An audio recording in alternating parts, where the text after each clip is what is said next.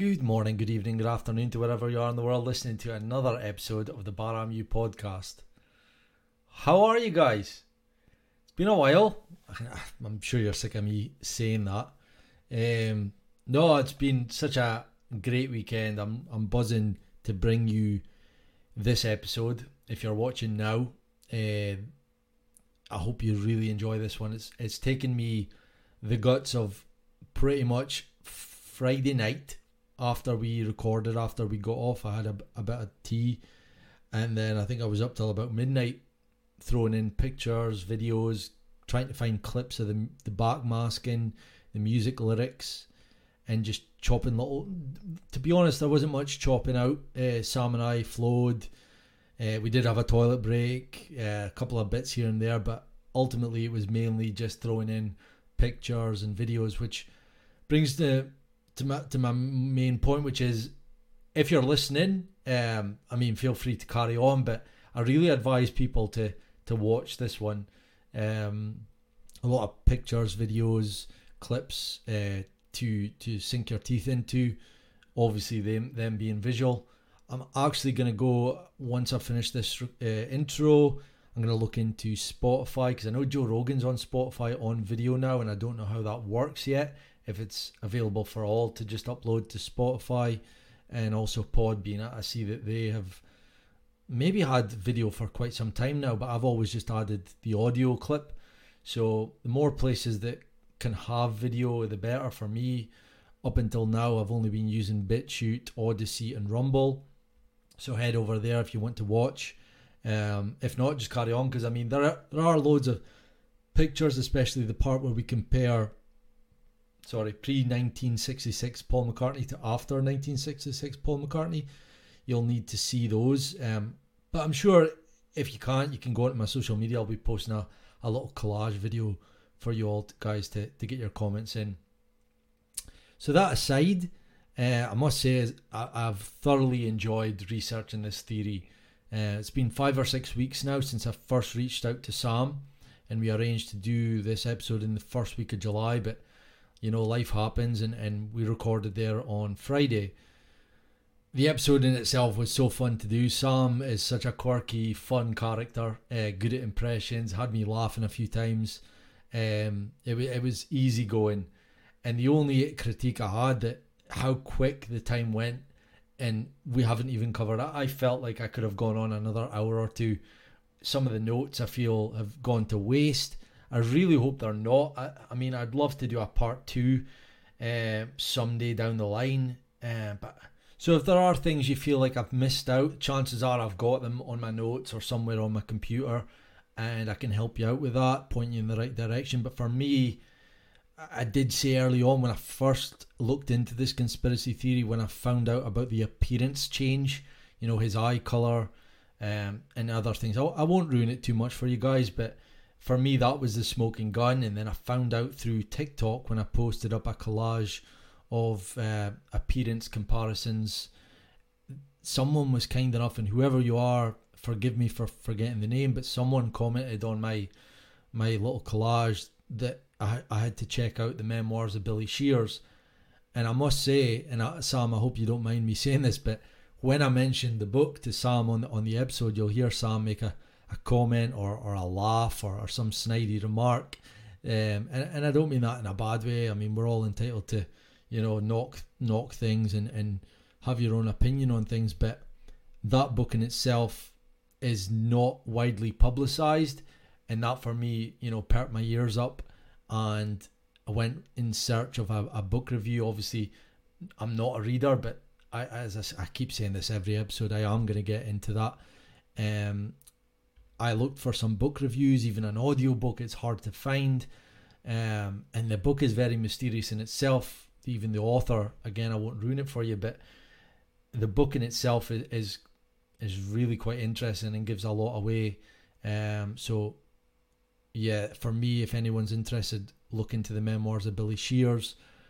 And I mean, you could go any any route with this one. It it really does open up to a massive spider's web. You've got names thrown in here and there. You could have went in any any direction. You could have looked down the Linda McCartney route with the things that she said on live TV. Um, you could have went down the managers route, managers being killed, managers found dead. Um, you know, there's there were so many angles, and unfortunately, we, we couldn't cover them all in the show.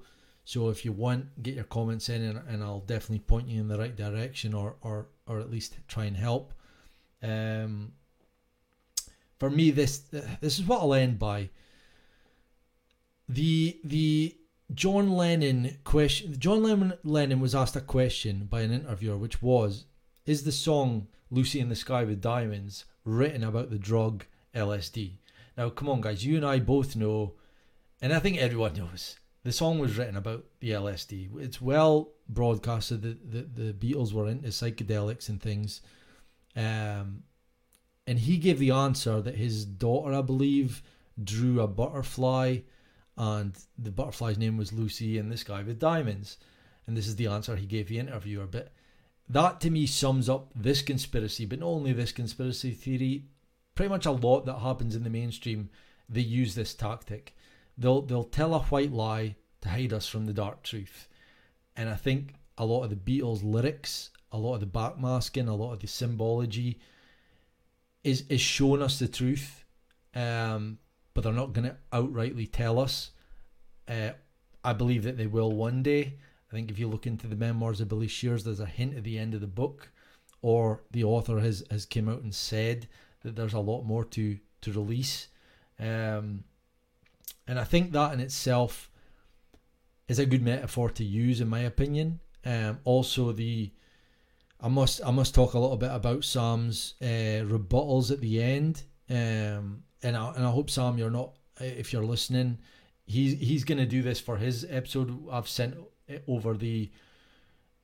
No, he he actually recorded at the same time, so he's gonna do this and, and put it up on his feed.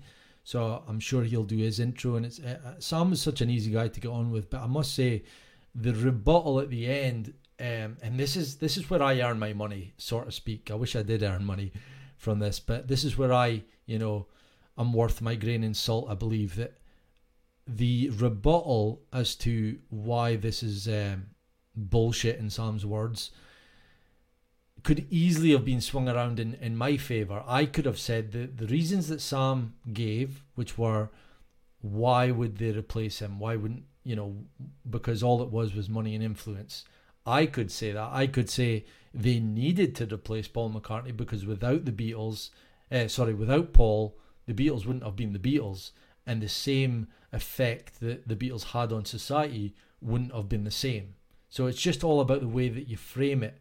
Um, also, the money thing that he said, like you, you don't realize how big the Beatles were if you weren't around at that time and the money that they were bringing in. Um, so again, it's just the way that you frame it, and that's been a real thing that I've been battling with and, and how to you know put that out because I'm noticing that a lot on on TikTok. I'm still, you know, active on TikTok and, and going into debates just to listen and observe.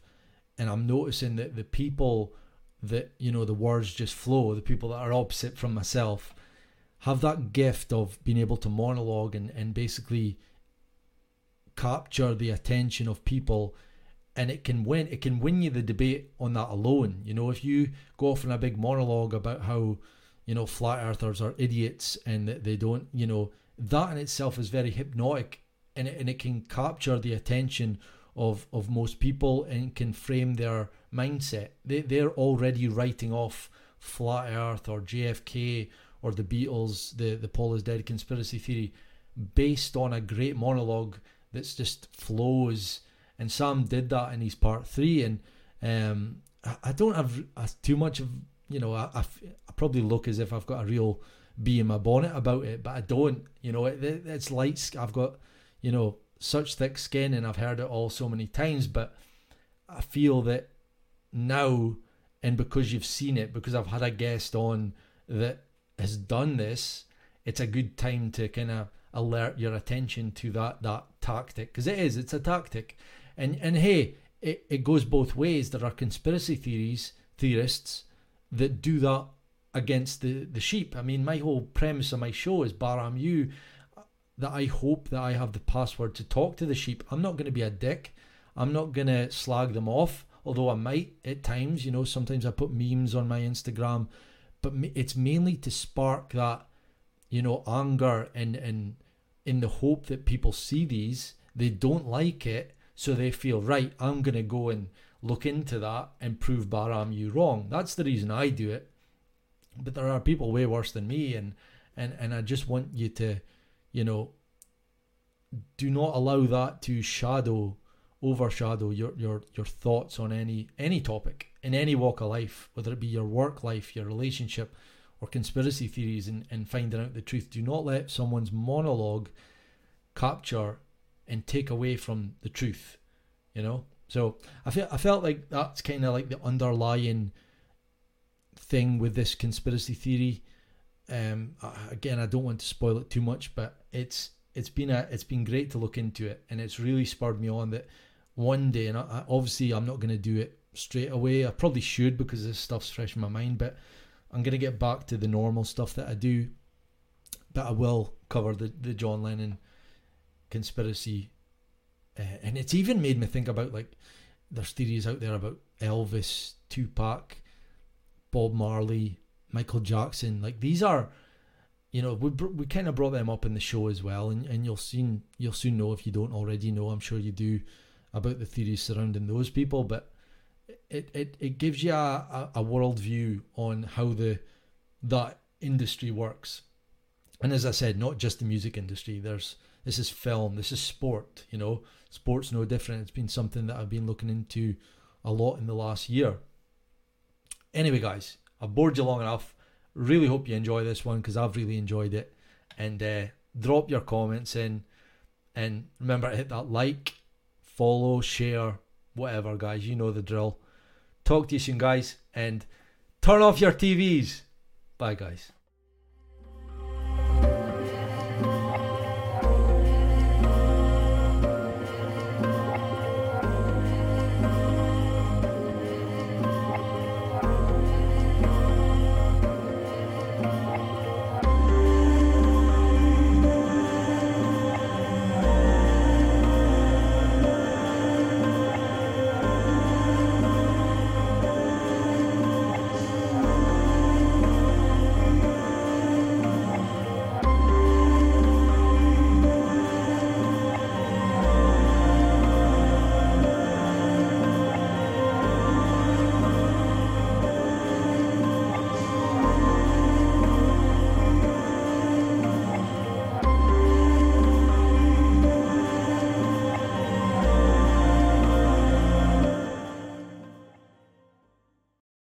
Hi, guys. Welcome to another episode of the Bahram U podcast.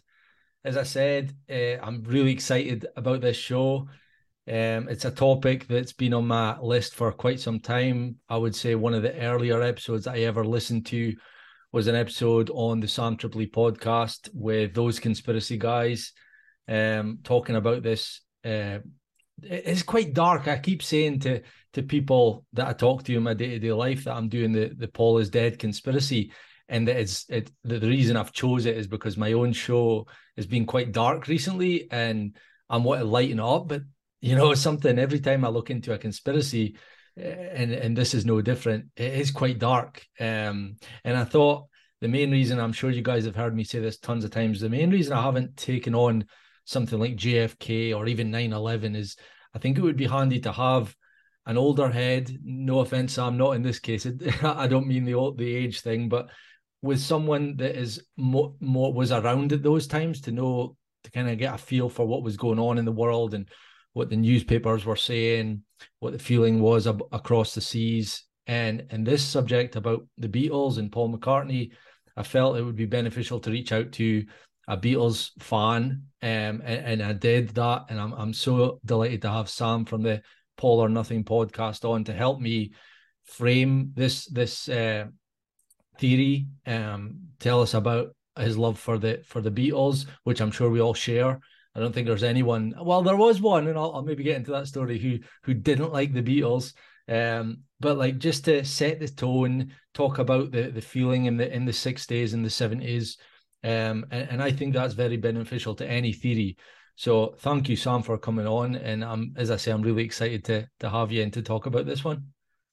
Thanks for having me on, dude. This is really exciting. I am I'm really excited to talk about Paul is dead again. I think I think I did my I did a three part series on it maybe four years ago now, something like that. And that was back in my podcast's infancy when I kind of did the show a little differently. It's changed a lot now and going back to those episodes was a little cringeworthy. So I'm glad I get to kind of revisit this with you. I do that a lot on my own show. I do these listen with Sam episodes where I go back to albums I've already covered before and see if my opinions have changed. So I guess that's kind of what we're doing here today. I'll be interested if my opinions have changed, but we will we will get onto that later, I'm sure. Yeah.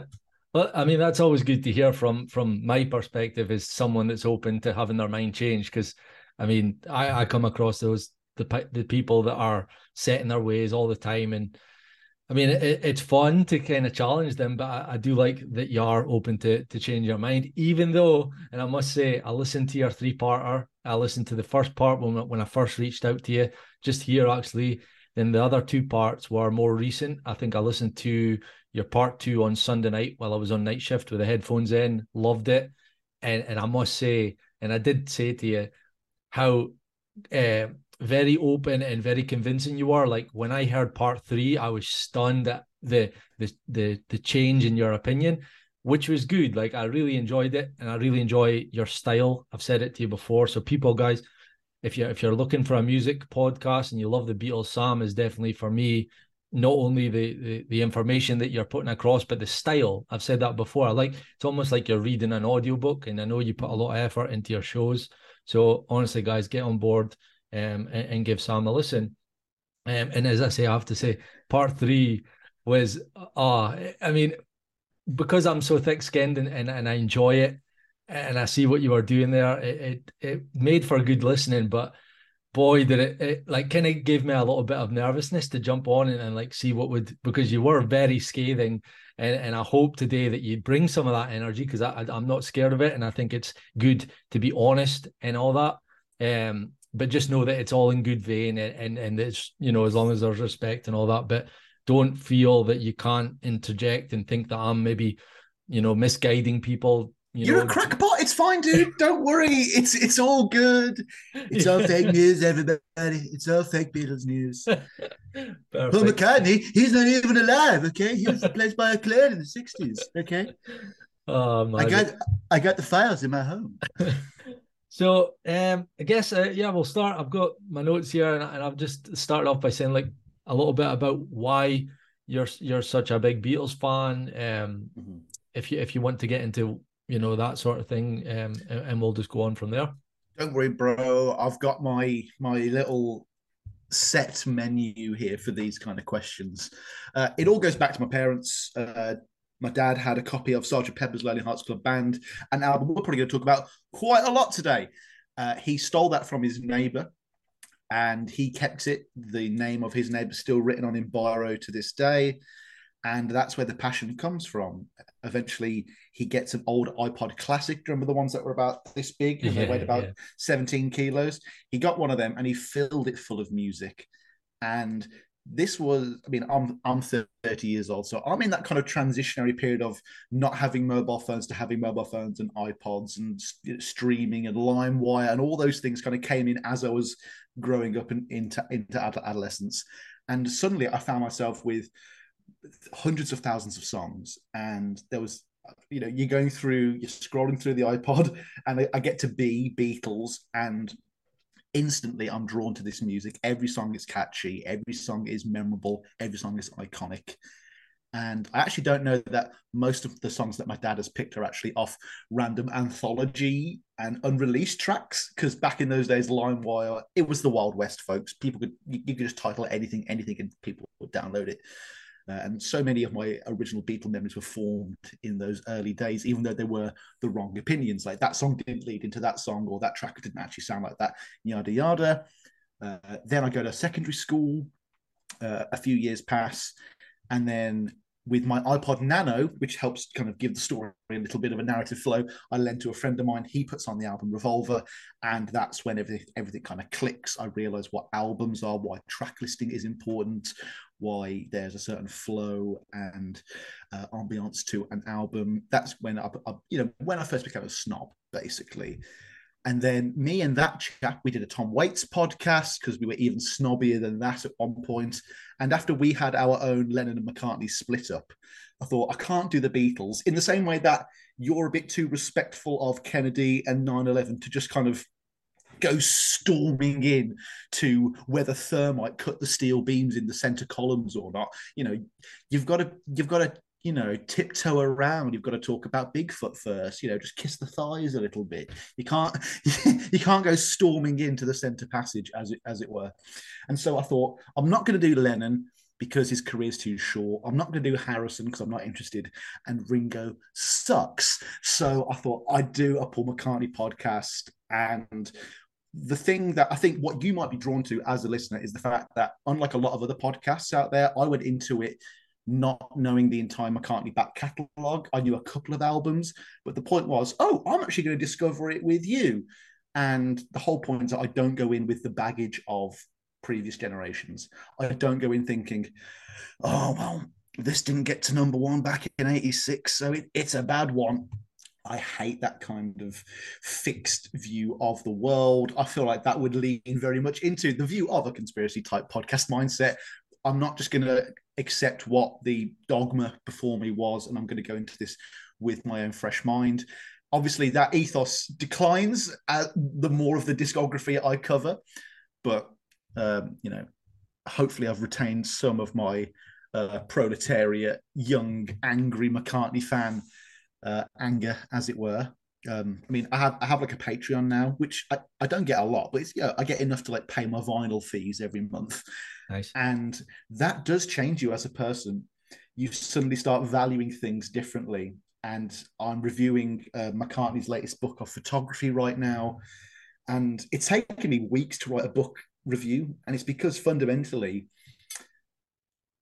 I don't care about it. I'm not interested. And it costs 60 pounds or 40 pounds or 45 or however, however much on the day, however many dollars that is. And it's just, oh, whatever. and you won't get that on another Paul McCartney podcast. You won't get them just going, oh, who cares? There's such a, a feverish cult aspect to a lot of uh, okay. Beatles fandom. And I've always tried to steer away from that. Uh, you know, every podcast I've done, I've never been afraid to go, yeah, that new Metallica track sucks, or yeah. you know, any anything like that. I'm, you know, that's what will set you apart from a lot of them. Uh, you know, I imagine even within the realm of conspiracy podcasts, there are the ones that are more stringent and ones that are more liberal, and there's oh, a yeah. certain um, ebb and flow in between. I bet there are super fans out there who think those conspiracy guys have already been compromised by the oh, FBI, sure. and they themselves are the psyop. Yeah, you know. Oh yeah, guys, guys, I'm telling you, last podcast on the left, they are paid by the government per giggle. yeah. So the more of the episode they spend giggling, and yeah. oh, oh, who's the oh, it's the guy who he was in the Wolf of Wall Street, was uh, wasn't he? One of those guys from that podcast.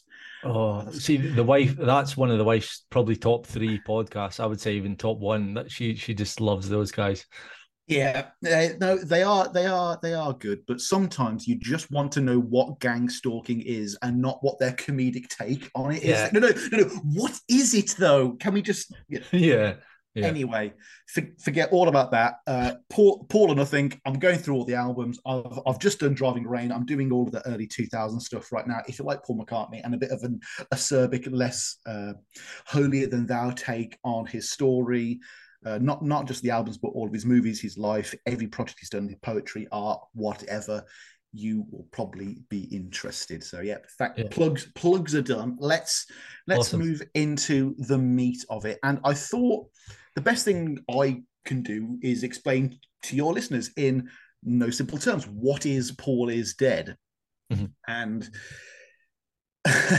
rather like the Freemasons, it's, it's a bit easy to say what Paul is dead isn't than than uh, what it is because what when you say what it is in a kind of it's not what you said, it's the way you said it kind of way. Where if you say it kind of flat and matter of fact, it does sound a bit silly, but yeah.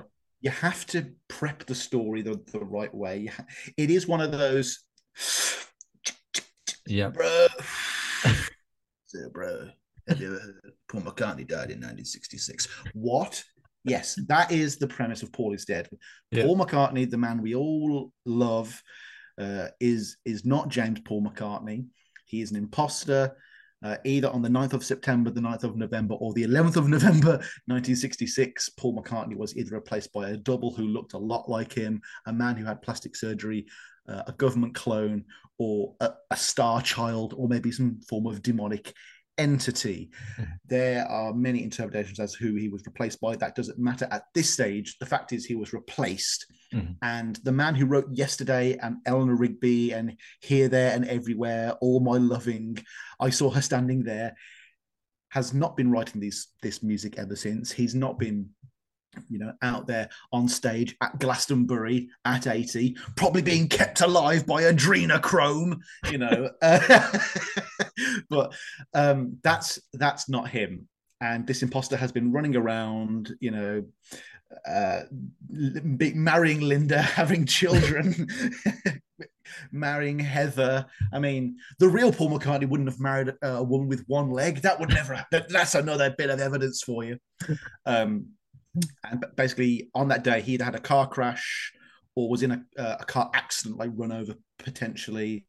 Um, he he either blew his mind out in a car or lost his head, as it were. There's definitely a bit of symbolism in the in the beheading there. Anyone who's uh, a fan of Ari Aster's work will surely know what I'm on about there. And the idea is that he's he's died, and whatever shadowy cabal you want it to be, MI5, CIA, NSA, BBC, uh, NWA, whichever one you want it to be, they decided that the Beatles were too powerful and too influential to just stop.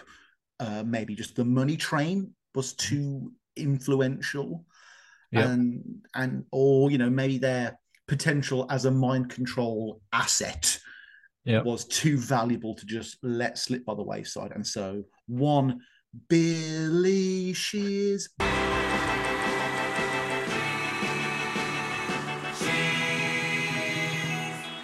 Billy Shears was brought in to replace McCartney entirely, both mm-hmm. musically and in the public sphere. Although you can go into a folks, there are lots of subcategories within the Paul or Nothing conspiracy. I'm sure the same is with a lot of your, your your episodes.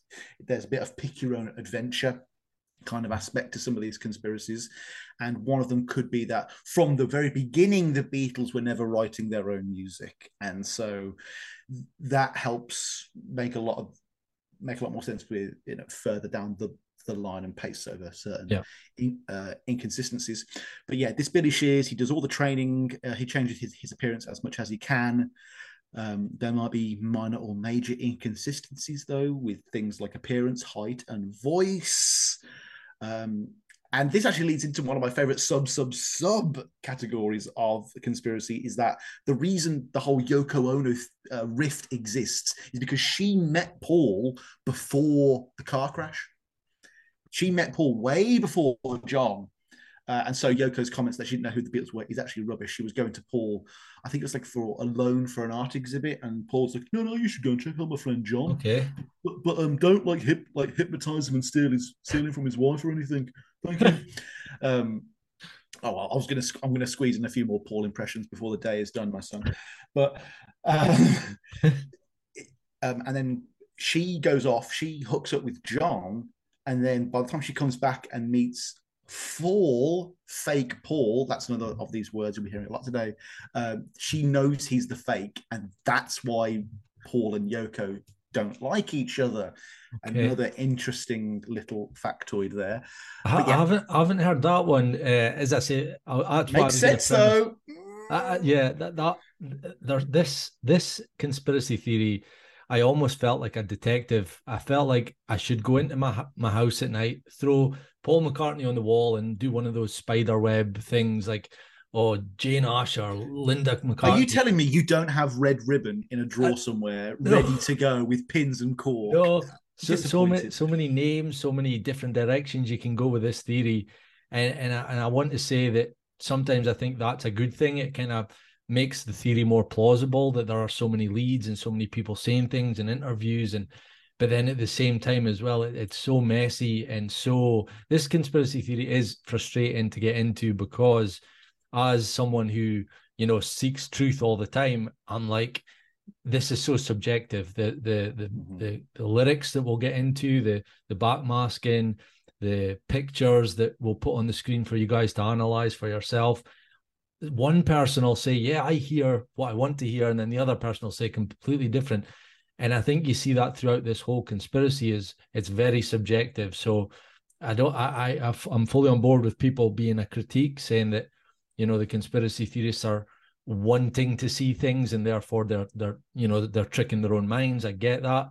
Um but for me the occult side of things and we'll get into that later it, it's something that's very prevalent in my show where no matter what conspiracy theory i cover i always have a section telling you guys that you know this number appears rarely uh, regularly we all know the freemasonic numbers 33 being the highest level of scottish rite freemasonry 13 uh, york rite freemasonry and the, these numbers appear throughout a conspiracy theory, I usually use them as like confirmation bias. Not, and I'll openly admit it. I'll look at, mm-hmm. as you said earlier, does um, jet fuel melt, melt steel steel beams? Uh, is it possible to fly a, a plane? You know, all these things about 9-11 that we all look into. And after that, I'll look into the symbology and the and the the occult, the mm-hmm. gematria, and if there's any of it there, for me, I'm kind of like I'm on board. I'm, I'm, you know, I, I believe it. Yeah. And with this one, it's it's no different. And thanks for taking on the the. For me, that probably the hardest task is to to tell the listener what the theory is because in that story there about him, um, I've got in the the early hours of Sunday morning on the 11th of September 1966, and you were right again. Some people you listen to will believe it's November November 9th. Is it mm-hmm. or, or yeah because of the way that the the the UK has their date and the America obviously has the month first. You know, there's a grey area there. Uh, I've I've also got that he picked up a hitchhiker named Donna, and then on someone else. No, got, it's lovely Rita. Ex- yeah, well, yeah. Oh, so man, this, the, on one podcast, I'm hearing the name Donna, and, and that's why the, the the song was written Lady Madonna. And then I hear I've never I, heard that one. I know. Uh, and then and then on another podcast, I'm getting the name Rita. Um, You're listening to other podcasts. Yeah, yeah. Well, uh, see, as as a podcaster, uh, I, I, admit like listening to documentary uh, podcasts, documentaries. I'm not much of a reader, which is my letdown. I need to same. Oh, dude, dude, it's books suck. Books suck, folks. I'm sorry. Yeah, but but but I will tell you as well uh, the memoirs of Billy Shears, which is a book that I was told about when I I put a little promo on my TikTok um, last week to advertise this this episode, and someone I didn't know must have uh, found my post and, and commented, "Have you read the memoirs of Billy Shears?" And I've listened to a couple of reviews, um, mm. one in particular by the Sage of Quay podcast. He's becoming the the Paul is dead guy. He's he's always appearing on people's shows. It's it's kind of his niche now. Oh, um, you've got to hook me up with this guy. I'll, yeah, he, he's uh, very all about the occult, which which suits me, and I'm gonna give him a follow. So yeah, shout out to the Sage of Quay. Um, the the book is, and to, again, I've got to be honest, it is classed as historical um historical fiction uh, the theory is that the the the author, who is called Tom E. Uharriet, who no one knows if they're real or not because they've never appeared on an interview. They've there's they they do have a Facebook and um this guy Sage of Quay, Mike Williams, I believe his name is, has reached out and contacted him and has consistent contact, but there's no evidence that this guy is is who he says he is there are theories out there that it's actually Billy Shears, and and when you read the book and you, and some of the the information that I've already picked up from the book is it sounds very much like it's it's Billy Shears himself writing the book. Um, it, it fascinates me that that Paul McCartney hasn't sued the Tommy Uharriet for some of the stuff that's in there because dude, Paul McCartney doesn't sue for the reason he doesn't sue me for using his music in his podcast because you don't you don't acknowledge the plebs Oh, okay, okay. you just you you just don't, and I I accept that. Okay. I mean, look, look, look. I mean, there, there, there's a lot to take into account when going into a conspiracy like this. Like, first of all, you know, the guiding hand always gets you in the door. This clue says this. No, no, let them listen to it, and then let them see if they hear something. Um, you know, you've got the confirmation bias of there are clues, I will find them. You've got frequency illusion because there's loads of clues, so that makes them appear more legitimate. But two million pieces of shit is still one big piece of shit. uh, and then you've got pareidolia, the the idea of like p- perceiving vague and often random stimuli as being significant or connected or having a pattern. These are all things you have to take into account. And if you can honestly look at yourself in the mirror and say, I've done that due diligence and I've still got things that I find interesting, then I will have a genuine debate with you. But if you're telling me that Paul McCartney was replaced by like a lizard person or something, I'm really just going to be like, ah, okay, where's the morph, the biological morphology and like the yeah, yeah. evolutionary biology uh, factors that would make this like stuff like that really bugs me, you know. Yeah. Uh, I don't want to have an SCP kind of podcast here where we're talking about you know fake creepy pasta stuff. Let's no, no, just, no, no, no, no. No, just trust me, I'm, I'm, I'm not that. I'm yeah. not that uh, deep in the rabbit hole uh, yet. Again, I'll, I'll look into it, and, I, and I, there's no. I don't I think skinwalkers are going to appear in this at, at any yeah. point. Um, you know, maybe Cthulhu might make a cameo at the end. I don't know, but I'll try and make it as interesting. Yeah. no, for I me, can. I think I think it's good to touch on that there are even within the the Paul is dead conspiracy there are two camps almost. I heard, I heard this last night on that that episode. That what you mean, like, rubes and not rubes? yeah.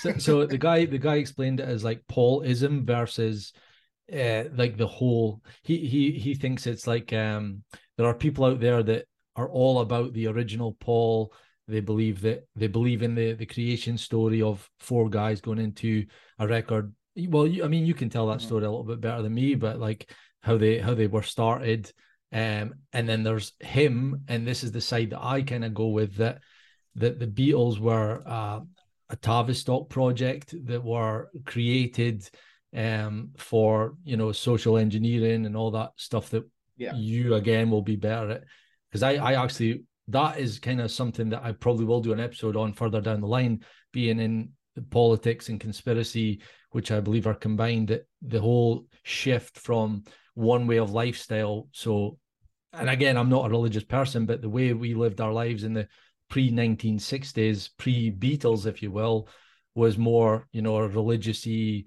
traditional values, and the Beatles really shook that up. So when I hear this guy talking about that stuff, it does perk me up up, up for other reasons. But eh, you know, I find it fascinating that a Beatles, a band, a band, never mind the Beatles, can can do such such work. Like, as you said to me the other day when we had our first call, they did their what was it the expression you said they did their ten thousand hours. They yeah. they were everywhere. They always had an influence. They were in magazines, interviews. You know, they were everywhere. So um, for me, that's the side I'm going with. I, I don't believe it was a, a reptilian. I, I actually believe cards on the table that I believe that I'm, I'm never 100% on anything, but I do believe that the original Paul is no longer with us. And I believe that Billy Shears um, is an occultist. I believe he's he, he admits that he was for the first eight years of his life he was trained by Aleister Crowley, and that um, Paul and John made a Faustian bargain in Stockholm in Sweden um, in, in 1963. And basically, the, the, the Faustian bargain is the deal with the devil, where blood has to be shed in order for success. And I believe that Paul was was sacrificed. Basically, that's the the dark occult side of this conspiracy theory. That again, you know, it, it, it's dark. It's it's hard for people to hear, but I'm fully on board. I I almost want to say I know, and I know people will, will critique me for that, but I know that's the way that that's the world we live in. Whether it whether it's true with Paul or Eminem or Ed Sheeran or any of these celebrities, I know one of these at least has done that, and I, and I would be pretty confident to say that most have. Um, the issue with with Paul McCartney one is, yes, I agree. To find someone that looks remotely like him, that can play, you know, that can write songs, that can just step in, um, is a hard task. Not impossible in my opinion, but that's that's kind of where I come from. Well, um, before I truly respond to that, just something that I thought of then. Sh- surely John was the one who was eventually sacrificed. Yeah, that and well. and the real and maybe the real like a lot of I mean, I think a lot of this does come down to the fact that John was killed. I mean, we're going to go to the timeline shortly, and it was around 69 that it really took off, and it had a chance to become a cultural phenomenon before Lennon died. But I think the death of John is a trauma that even impacts this conspiracy and bleeds into it. I mean, just go back to what you were saying. The the center of this conspiracy is that the overall importance and cultural influence of the Beatles is unparalleled. Folks, you've got so many channels and websites to go on. You've got so many re- like uh, ways to absorb content. In 1963, when they come to the United States, you've got like three or four channels of, of all just boring white men in suits going, ladies and gentlemen, you know, it's all just that. That's all you have. And then these, and then your president is killed. The the symbol of youth is stripped away from the country, and suddenly they are everywhere because there is no other place for them to be other than everywhere. You are either Marilyn Monroe or you're in the background. That, that that's just how popularity was that you couldn't have your own Instagram and make enough off your own Patreon and just be famous with the people you're famous with. And that kind of influence puts them in a unique position of uh, potentially, in the eyes of the establishment, maybe being able to make or break the very systems that they existed within, whether it's getting the youth to devalue religion. John's comments, you know, we're bigger than Jesus. Let's not get, um, you know, Southern American, well, he, he's a blasphemer. I'm not about that, but the idea that, yeah, the youth are moving away from organized religion. That was just a fact. He was just saying it. But again, he's the poster child of that kind of uh, thinking, the devaluing of the family. Uh, you know, with free love, that that kind of thing, uh, engaging in drugs, tuning in, tuning out, uh, rebelliousness, youthfulness, um, tearing down old powers. You know, back when tearing down old established systems actually had meaning to it, uh, and it wasn't just about attacking every statue in a downtown square somewhere. Uh, but the Beatles had that power, they had that influence, and that's the center of the conspiracy, and that that that is correct. The other thing I want to just bring up before we go into the timeline is who says Paul is dead means Paul is literally dead. Mm-hmm. This could just be symbolic. And in the way that every idiot who thinks the Bible is literal doesn't realize that it's actually a bunch of symbolic metaphors to give desert folk who are illiterate something to live by so they don't kill and rape each other. Paul is dead could be a similar thing. This is a way for certain people in the music industry to kind of say, yeah, Paul has changed. Paul is different. Uh, Paul is dead. You know, the, the Paul we knew that wrote those early songs is now gone. And you can see that because around the time of Paul is dead is Sergeant Pepper's No Lonely Hearts Club Band. And that is the turning point when it goes from John Lennon's band yeah. to Paul McCartney's band. Sgt. Pepper is Paul's idea, it's his concept. John writes a couple of throwaway numbers just to stock up the album, but it's all Paul. It's all him from that point onward until it ended. And you know, you see that on the Pepper cover, the four waxwork Beatles looking sad. Uh, Ringo's got his hand on Paul's shoulder, and they are looking at their own death and you know, you, you can even link this to ego death and LSD and, you know, the melting away of the previous self and the soul and being reborn. And then you can even link that to the things the Beatles were doing around that time, uh, you know, in terms of their Eastern influences as well. Uh, uh, the Maharishi Maharishi Yogi and all of those Eastern influences that the Beatles brought to the West pretty much single handedly. Um, you know, again, death, rebirth, that's a very Eastern kind of philosophy rather than kind of the just uh, a serfdom, death, heaven, a cycle of the West. I don't even know where I'm going with this any, any, anymore. Look, there's a lot that, that, that there's a lot to this. Uh, it's all very interesting to talk about, and it does have real life applications, whether you believe it or not. I think is this is is the safe thing to say. But um, shall I give everyone a quick rundown of the timeline before we get too confused? Uh, this has actually been very interesting for me because I've never actually put this in in order before. Uh, normally on, on the podcast, like I I split mine up by topic rather than date. Okay. And uh, it's funny to see just how much happens in a short space of time. Actually, on the 26th of December, 65, Paul McCartney suffers a moped accident whilst visiting his family in Liverpool. He chips his tooth. You can see the evidence for this in the Paperback Writer and Rain music videos. In September 1966, Beatles press agent Tony Barrow began receiving a number of phone calls from people asking whether Paul McCartney was all right, to which he replied that he'd recently just spoken with McCartney and nothing was wrong. So suspicions are brewing. Uh, Wednesday, the 9th of November 66, uh, this is the most widely accepted date for the, the Paul is dead conspiracy, though there are a couple of others here and there. 26th of May 67, you've got Sergeant Pepper's Lonely Hearts Club Band being released. And the 7th of January 67, a similar rumour circulates in London that Paul McCartney's been killed in a traffic accident whilst driving along the M1 motorway on the 7th of January. Uh, McCartney's Mini Cooper was involved in an accident outside of London and it was run off the road. People see the car, they panic, although apparently at the time it's being driven by a Moroccan student named Mohammed Hadjij, and McCartney was not present. 69, uh, just early 1969. That's that, that's all it says. Uh, Terry Knight, a singer who at one point was an Apple employee potential, releases the single entitled Saint Paul, where he directly references the conspiracy. On the 1st of July 1969, John Lennon, along with Yoko Ono and their son Sean, are involved in a car crash up in Scotland. This is the reason why John was late to the Abbey Road sessions.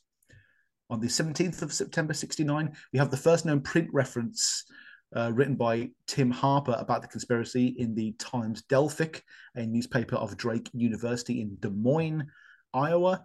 Harper claims to have gotten the story secondhand from a friend who heard it on a radio show and read it in underground newspapers at the time. Then on the 12th of October, 69, a caller to a Detroit radio station, WKNR-FM, told disc jockey Russ Gibb about the rumor and several of its clues. Many of them were established. Some of them he probably made up on the spot at this point. Uh, Gibb and other callers then discussed the rumor on air for the next hour during which Gibb offered further potential clues. Then on the 14th of October, two days later in 69, the Michigan Daily published a satirical review of Abbey Road uh, by Unity Michigan student Fred LaBour, who had listened to the exchange two days prior, and he released McCartney Dead, New Evidence Brought to Light. Uh, I go into that a lot in my show, but we'll talk about it later here as well. Uh, on the 21st of October 69, WABC disc jockey Roby Young or Yonge discusses the rumor on air for over an hour before being pulled off air. Not because of the cabal, but for just breaking format. Then on the 22nd of October, a day later, McCartney has had enough of the Beatles and of London, and he packs up with Linda and the kids and the dog, and they head off to his farm up in Scotland. On the same day, Peter Brown gives him a call and confirms him as alive again for fans. 24th of October, 69, McCartney agrees to speak with BBC's Chris Drake. The interview takes place at the singer's High Park farm in Campbeltown, Scotland. McCartney suggested that because he's adopted a lower public profile recently, that that might have, uh, you know, contributed to the conspiracy because he used to do an interview a week. Then on the 7th of November, jumping forward, the Paul is Dead fiasco is still kind of going on, and Life magazine publishes an article all about it and they uh, basically go up to Paul's farm to get more clues and to try and get him to give a statement. This is when Paul is really pissed off and he comes out of his seclusion and he punches one of them and he throws a bucket of fish heads at another one. He's really angry, and everyone's more concerned about the Paul is dead stuff. And it's actually in this interview when Paul says, "So yeah, um, the Beatles thing's over," and that kind of skirts under the radar. People are just walking about whether he's dead or not. Then on the 10th of April 1970, Paul quits the Beatles is the headline in the Daily Mirror. Then finally in May 2007, Bettina Crispin, a woman who claims to have had a love child with Paul McCartney, claims he has faked his paternity test. And that brings us to the modern day where we have dozens of Facebook groups, Twitter pages, Instagram pages, YouTube videos, all detailing Paul is dead to various degrees. We even have that uh, Last Will and Testament of Billy Shear's book, like you say, and there's even the Last Will and Testament of George Harrison kind of faux documentary thing uh, going through the conspiracy as well. I mean, it's never been bigger. It's never been bigger as a conspiracy, and it makes sense because the Beatles, even though they broke up like 50 years ago, are still bigger than ever. They still have that same kind of cultural influence, and I think no matter what uh, version of the multiverse you are in, you are going to get a Beatles conspiracy wherever you're from whether it's they didn't write their music or whether they all died or whether they're all actors or whether they change people throughout you know there's always going to be a Beatles conspiracy no matter where in the cosmos you are from. And we just happen to be in the one where it's Paul McCartney died. Right let's go oh. through some evidence then shall we? Let's go yeah. through some evidence. I need some more whiskey yeah. yeah, thanks for that. I was uh, that's that's where why I, I reached out to yeah. you just for that. Yeah. you know, the whole timeline thing. It's it's very for me. A lot of these links and names come up, and it's like, do I do I go down that path? I could have easily have went down the the path of the DNA test that you mentioned. I didn't. So that I mean, the whole point of these podcasts is we know that in the the one to two hours we can't cover every aspect, but just to have a general chat, put as much information out there for the listener to to make up their mind on, on the on the subject is is what I'm all about. Um, I would love to see. You, you, know what? I'll just explain the DNA thing. Um, yeah. Basically, there was a German lady who claimed that Paul had a baby with her uh, in the late 50s or early 60s during their Hamburg days, and basically the expected results of the paternity test were not as expected. And the idea is, is that it's not the same. Billy Shears does not share the same DNA as the original Paul McCartney, which would be, you know, through his insemination of this woman, as the original Paul McCartney would have passed yeah. on his DNA. And because they don't match, it's not because she's a, a, a crazy kraut who was just making up some bullshit. Uh, it's because Paul was replaced in the 60s and yeah. DNA doesn't match. But yeah, back to your train of thought. Yeah, I, could, I, I, couldn't let that one lie. No, no, no, no, no, no. I, am glad that's that's what you're here for. Um, I, I, I will say there probably is a lot of links and leads that that do lead you down the garden path, like with most conspiracy theories. Um, again. I think it's it's just just pulling them up just to you know cover them and and I think that's the bare minimum that, that we can do. Um, so, uh, yeah, so let's get on to the lyrics or the appearance, whichever one. Um, I, I said to Sam, Sam's been kind enough to, to host this today. Uh, and what we'll do is we'll hopefully be, uh, after the episode's done, I'll be putting up you know pictures yeah. on the screen we'll even have an interlude and we'll put the magic of movies baby yeah yeah, yeah. Um, I'm I'm getting better, but I'm not quite at the level where we can do it live. You know, do it as we're chatting. We'll do it live. Fuck it. Fuck it. so so hopefully, as we're talking through the appearance and the the lyrics, you'll be hearing, you'll be seeing, and and making your own mind up. And please, this is the part where you know get a bit of feedback, get your comments in. Me and Sam would both, I'm sure, like to hear what your thoughts are. Um, on on the the differences in in appearance and what you hear in the backmasking, which I must premise. For me, the backmasking thing need we need to uh, premise that this is a this is a tactic, um, or not a tactic. This is a technique that that I believe that George Martin was was good good at, and and many other record labels have that that gift. I think the Beatles were not the only ones that use this technique which is the art of when you play songs in reverse, it says alternative things. I, I remember listening to, and again, an episode on Sam Tripoli where he had someone on showing, I think it was David Bowie's music, a lot of backmasking in his music, very dark, very demonic. Um, but with the Beatles, there's a lot of lyrics, which apparently, and it's up to you guys to, but a lot of them sound like they're saying things that would go along with the theory that Paul is in, in fact dead. Um, Just to say though, backmasking wouldn't exist without the format it's printed on, which is vinyl records. And something that happens when you spin a record backwards against Yeah. the grain.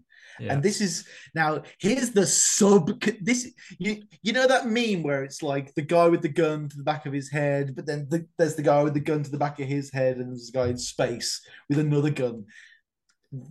The real conspiracy here, folks, is if you spin your records backwards, you fuck up the record, you fuck Yeah. up your needle.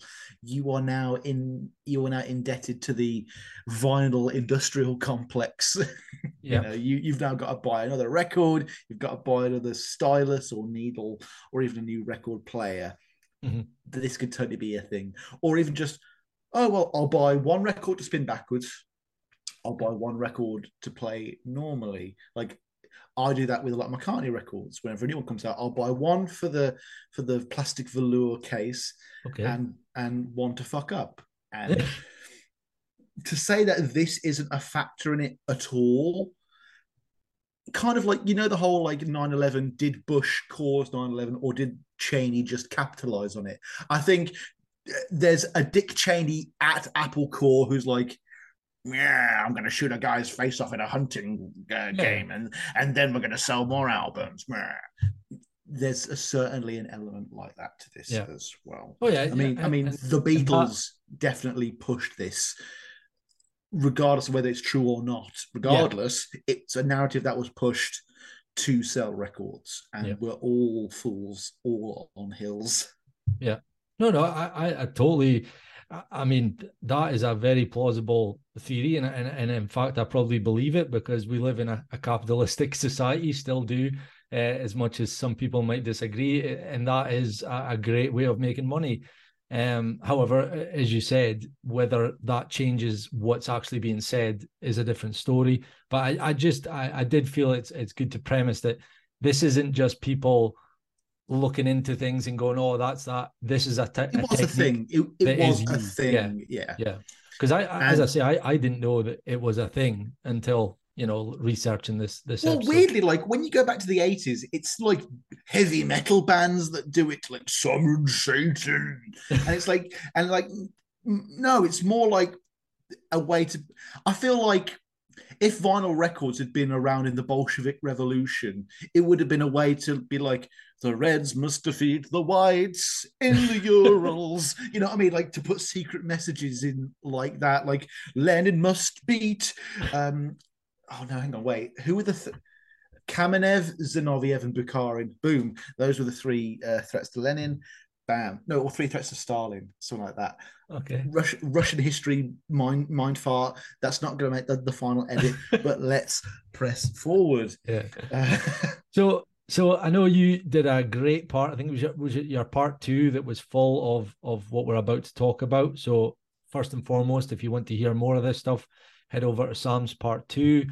The other uh, source that I've heard is good. I haven't, you know, watched it or looked at it. Is cranberry sauce. Apparently, that's the the go to for all of these backmasking examples in the one place. Um, for for today, um, for me, I've got written down here some that we could walk through and just get your, I mean, your uh, belief on it. Uh, is and now this one, I, I know we'll save this one for last, and you'll see why. The Paul is dead man, miss him, miss him.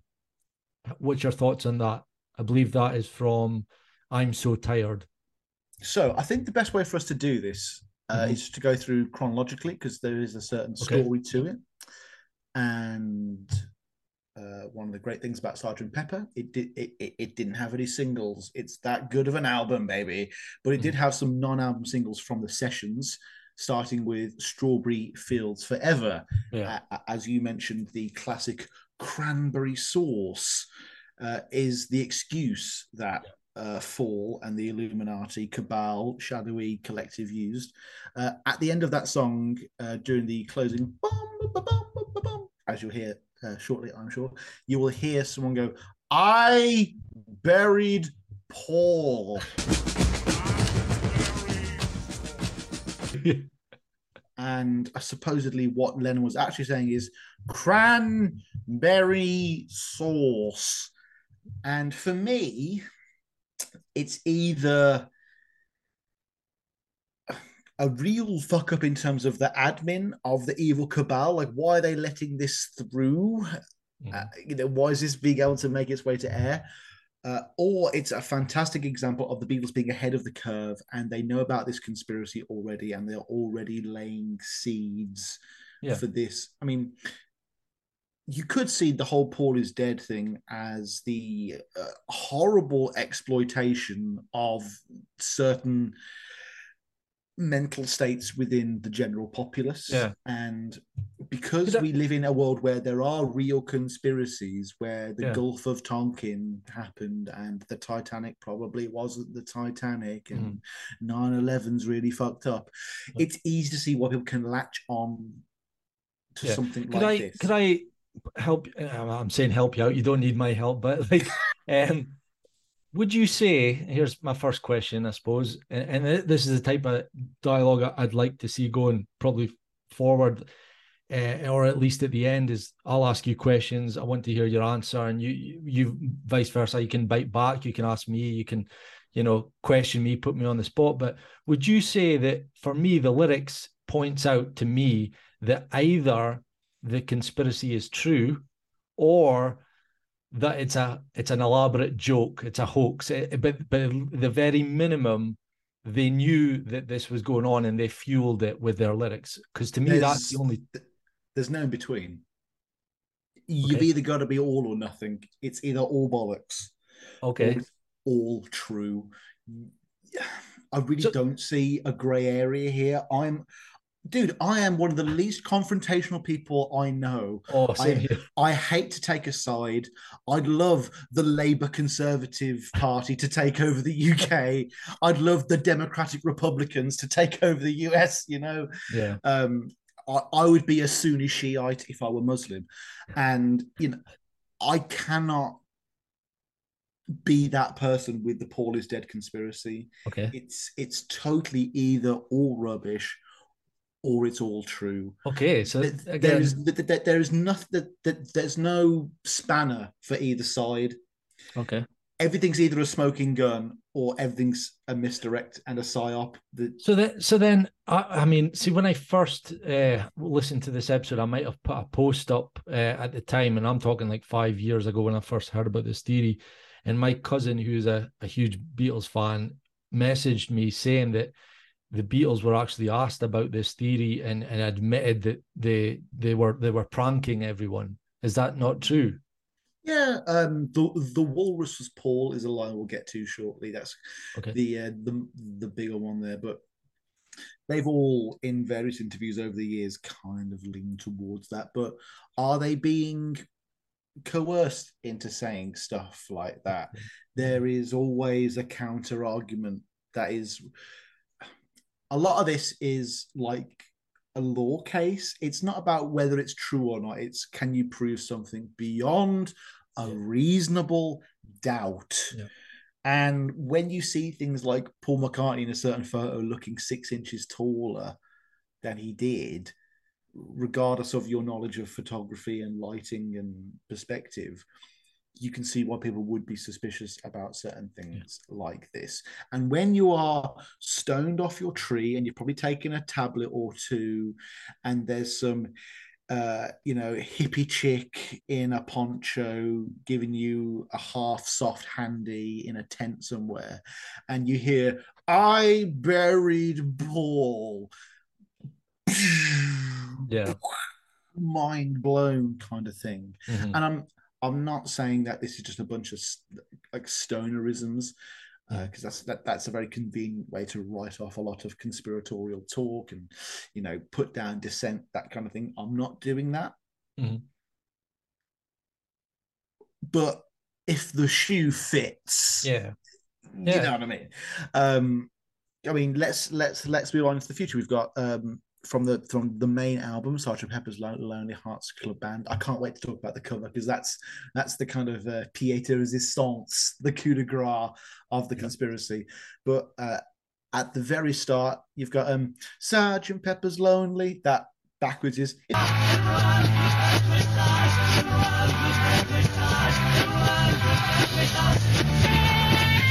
It was a fake mustache. It was a fake mustache.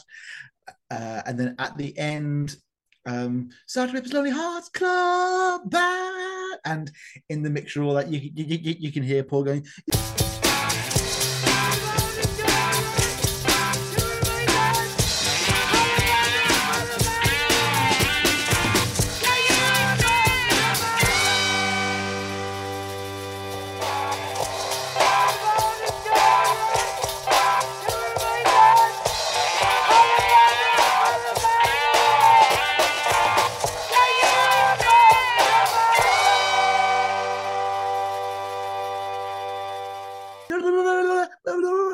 you slow it down and you really focus, yeah, he was dead. He was really, really dead. Oh yeah, mm. yeah. yeah. Stuff like that. That's very interesting. Next track, with a little help from my friends, we've been introduced to Sergeant Pepper's Lonely Hearts Club Band, the new Beatles, the Death Rebirth Beatles. They're not the Beatles, they're Sergeant Pepper's Lonely Hearts Club Band. Do you get it yet, everyone? You know, they are giving us the signals, the hints here. I feel like a bloke in a club and a woman's trying to say she wants me sexually, and I'm just not getting the signals because I'm a stupid man. Um, but yeah, moving on to with a little help from my friends, we are introduced to Billy Shears and supposedly um, the act you known for all these years, they had to think of a name that rhymed with years, so they thought of Billy Shears. Mm. And what's interesting here is the fact that Billy Shears doesn't go into a Paul McCartney vocal, it goes into a Ringo vocal. Mm. And you could see this as almost like a compromise with the Dark Cabal. Like, we're going to mention Billy Shears by name, but we're going to go to Ringo. Okay. And you could see the powers that be being like, that's a calculable risk. We'll go with that. we'll go with that. Um, on to uh, She's Leaving Home, uh, a song that kind of does mourn the tragic uh, uh, abandoning of the home unit, you know, a, Mhm. a, a young girl going going off to kind of make her wares with a possibly salacious character. But um, the opening line is Wednesday morning at five o'clock, which uh, I mean, n- only one of those dates actually conforms to the Paul is dead conspiracy. Yeah. But that's supposedly when Paul had his fatal car crash. Same album, we got lovely Rita meter maid. Supposedly the woman who got in the car and maybe caused the crash was called Rita. Was it Dora you mentioned earlier? Uh, Donna. Donna, yeah, yeah. Um, it was uh, Maradona got in the car with Paul, and uh, he was kicking a football about and crashed. No, um, supposedly a fan got in the car, and either her freaking out because she didn't know it was Paul. Like that's the kind of um, the the towers collapsed naturally conspiracy. Like, oh, when we got in a car with Paul, they crashed, and then everything else was capitalization. But you could also go the whole eyes wide shut route. You know, I will sacrifice myself, and that woman got in the car to intentionally crash it to to give birth to the star child, whatever you want it to be. Um, there are all those permutations there, Mhm. and uh, again, that is what I love so much about Paul Paul uh, McCartney and Paul is dead. That it's a bit of a Rorschach conspiracy, like. You throw some ink at it, you're gonna see something that you want to see, Yeah. and Mhm. a lot of that is because of the the breadth of the Beatles artwork.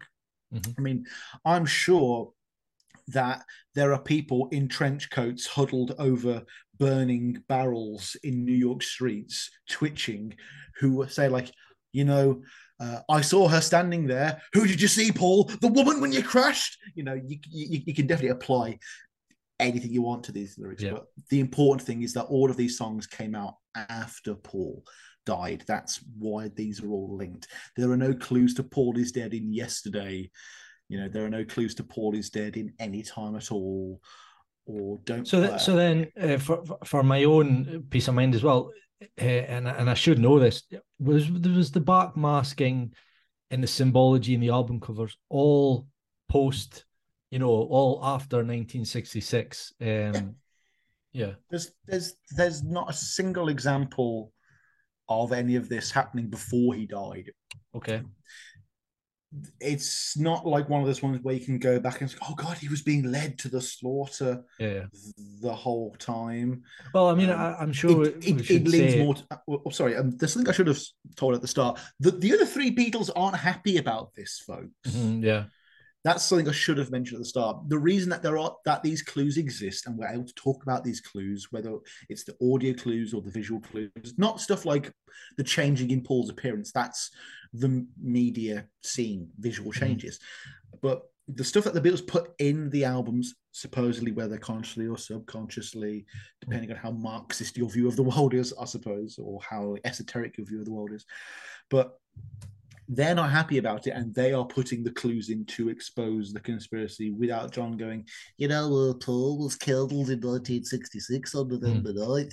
They can't do that, but what they can do is kind of, you know, like the idea that the increase in like sci-fi and alien narratives is to prepare us Yeah. for when the greys come and Yep. probe us up the anus. I could, I kind of see where someone could interpret that kind of in, uh, information, but that doesn't happen with the Beatles story. There's not like, ah, you know, the very first photo of Paul McCartney, there's a walrus in the background. Yeah. Um, I mean, I'm a big Stanley Kubrick conspiracy head, and I, I, I feel like I'm in the Overlook Hotel right now. This is just, I'm, I'm a kid in a candy store right now. Um, Yeah. Let's uh, let's move forward. We've got a day in the life, uh, the big song from Sergeant Pepper's Lonely Hearts Club Band. I read the news today. Oh boy, about a lucky man who made the grade. That's Paul. He's done well in life. Um, the news was rather sad. I just had to laugh. Lennon's doing a kind of manic post-death laugh. I laughed when my dad died. That's not an inconceivable thing to think at all. I saw the photograph. He blew his mind out in a car. He didn't notice that the lights had changed. He blew his mind out in a car. He didn't notice that the lights had changed. lights had changed massive potential metaphor within this conspiracy you know uh what is the light? Is that you know kind of a, a, a soul symbol symbol uh, symbolism or is that like just the cabal are moving in a different way now paul? Uh the, in- uh, the our satanic investors say we're going to invest in enron now. You know, um some, something has changed. Uh, a crowd of people stood and stared. That's the one that doesn't quite mesh. Maybe that's just thrown in to make it seem more publicly accepted than it was. But that crowd could also be the, you know, that cleanup crew in Men in Black that come and um, burn Mikey's blue goo off those cacti in the very Yeah. first scene. That's what I'm thinking here. Um, obsessed with the men with the Men in Black theme. I didn't know that that that, that was sampled from a very famous song recently. Um, I, was this many years old when I found that out. Um, nobody was really sure if he was from the House of Lords. Of course, that's kind of sign- signifying the importance of McCartney in this sacrifice. And the big part of this song is not a lyrical one. It's one of the only kind of musical cues we get in the Paul is Dead conspiracy. And it's the kind of death rebirth orgasm of Paul kind of coming back. And it's that just C moving down the neck and that huge crescendo does seem to be leaning towards the symbolism of you know something changing metamorphosing Mhm. be, being different to what it was before. And then after all of that it cuts right to the most stereotypically mccartney-esque piano beat ever. I woke up fell out of bed i woke up is the first fucking line the new paul says. Come on folks. You Yeah. don't have to again believe it or not you can't be unempathetic i'm trying not to be unempathetic here I can understand how someone would, you know, you've got to be Mm. like a lawyer here. I understand that my that the prosecution perceives things to be this Yeah. way. I don't just want to be the kind of guy who say saying, no, no, they just want to win. Mhm. They, they you know, I, I don't want to be like that. Yeah. Um, because you, you know, there are lots of times when I'll go, hang on, wait, Sirhan Sirhan was stood in a different angle that Bobby Kennedy was shot. That actually is a bit, it's a bit funny, actually. Um, uh, what, uh, I am the Walrus. That's another big smoking gun. Uh, a big part of this conspiracy is that supposedly a walrus is a symbol of death. Yeah. And um, uh, I don't get that personally. I don't know where that comes from. It's one of the weaker elements of the Yeah, Dead conspiracy. Um, it preys on something that happens a lot in the conspiratorial world, and it's something that, as a Beatles expert, I from the outside looking in can see. You, my friend, are not entirely an expert on this timeline. You are not in the position to kind of be on your high horse and go, well, either everything I know is completely wrong and none of these dates line up, or that conspiracy is wrong, and certain parts, like the walrus thing, do just kind of crumble the house of cards slightly. Yeah. It relies on your ignorance of other things and to accept certain facts as fact rather than questioning it. Like, Mhm. uh, um, okay, so where do walruses come from? Okay, um, what's that got to do with Eastern Yeah. philosophy and the Illuminati? What, mean, what I heard about that line was that uh, uh, in Greek, uh, walrus means corpse, but I mean, I, I didn't fact check that. Not true. Not true. Mm, Well, there you, there you go. Uh, again, a lot of these things, I, I have said that they are very subjective, and even with that one, I, I Let's go on Google Translate Yeah, let's do. right now. No, let's. I'm not. I'm not. I'm not. I'm not letting this happen. So I'm, I'm typing corpse into Greek and then the other one in English. Okay. Uh, well, Do while you- you're doing that, what I'll say is, this is what I mean. Like, like even if it does, like well, I, I, believe now it doesn't with with your passion, and, and we're about to find out. But if it did, if let's just say it comes up where in Greek walls, it still doesn't prove it, and it also Thoma. still- yeah, that- yeah. Uh, in in Greek, corpse is thoma, so it's not even like walrus. There you go. Uh, There you go. Uh, does doesn't work at all. That's one of Yeah. those ones that are that is annoying because it again that could be like one of those CIA psyops. Like we'll throw in the walrus thing yeah.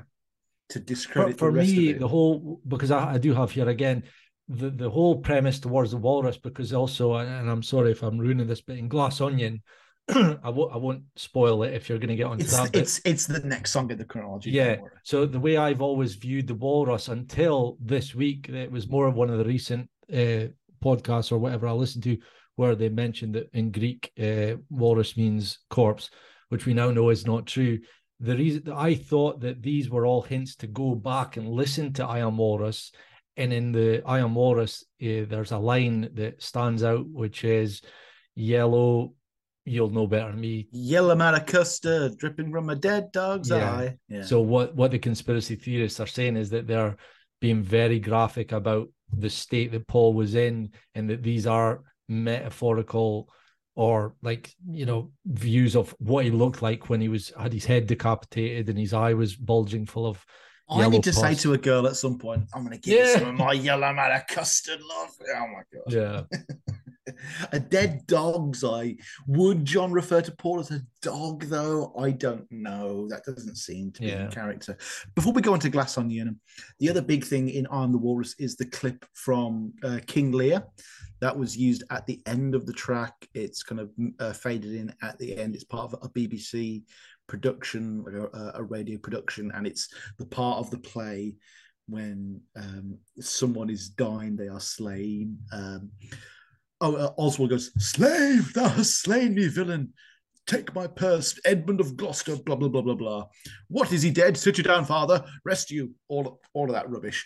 And that just seems to be them just trying to put the idea of death and walruses together. To, to, again, it's quite esoteric, helping you come to conclusions that you wouldn't naturally come to, perhaps, uh, without help. Um, and again, it comes down to is all of this help or coercion? That's what that's probably what I'm more interested in. Are we being coerced into these outcomes, or are we being, uh, you know, shown the truth? And that's at the heart of esotericism. You know, the idea of the hidden truth, the true truth, the those symbols and patterns that have guided us throughout history. Um, a couple of more lyrics. Uh, Glass Onion. That's the walrus was Paul. Uh, again, that's one of the big smoking guns. So side of the conspiracy, it's either them going, "We're aware of the conspiracy. We're mocking you now," Yeah. or it's them going, um, the, the cabal is so powerful they're making us address it directly now and there's not even you can you can't do anything about it now Mhm. trying to do anything about it you know it's like that woman who said that bin laden was alive and then she got shot like two days later. Uh three. Yeah you know um it, it, it could be along those lines. Uh same album we're on the white album now 68 while my guitar gently weeps. Uh, you hear george kind of moaning towards the end of the song. It does sound a bit like paul paul Yeah. paul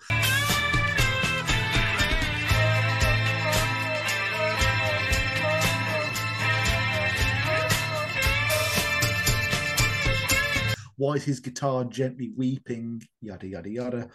Um, again that could also be a reference to the fact that paul would steal a lot of lead guitar parts off george. So may, maybe george is like oh i didn't even know what i had back when i was with paul and now i'm with Faul um, we referenced i'm so tired. Uh, there's a bit of gibberish in between that song going into blackbird. It's just like and it sounds like an audio goof but it is it is literally an invitation, a welcoming into backmasking. And it's either a joke from the Beatles, a clue that they legitimately snuck past the censors, or uh, something from the cabal to Yeah.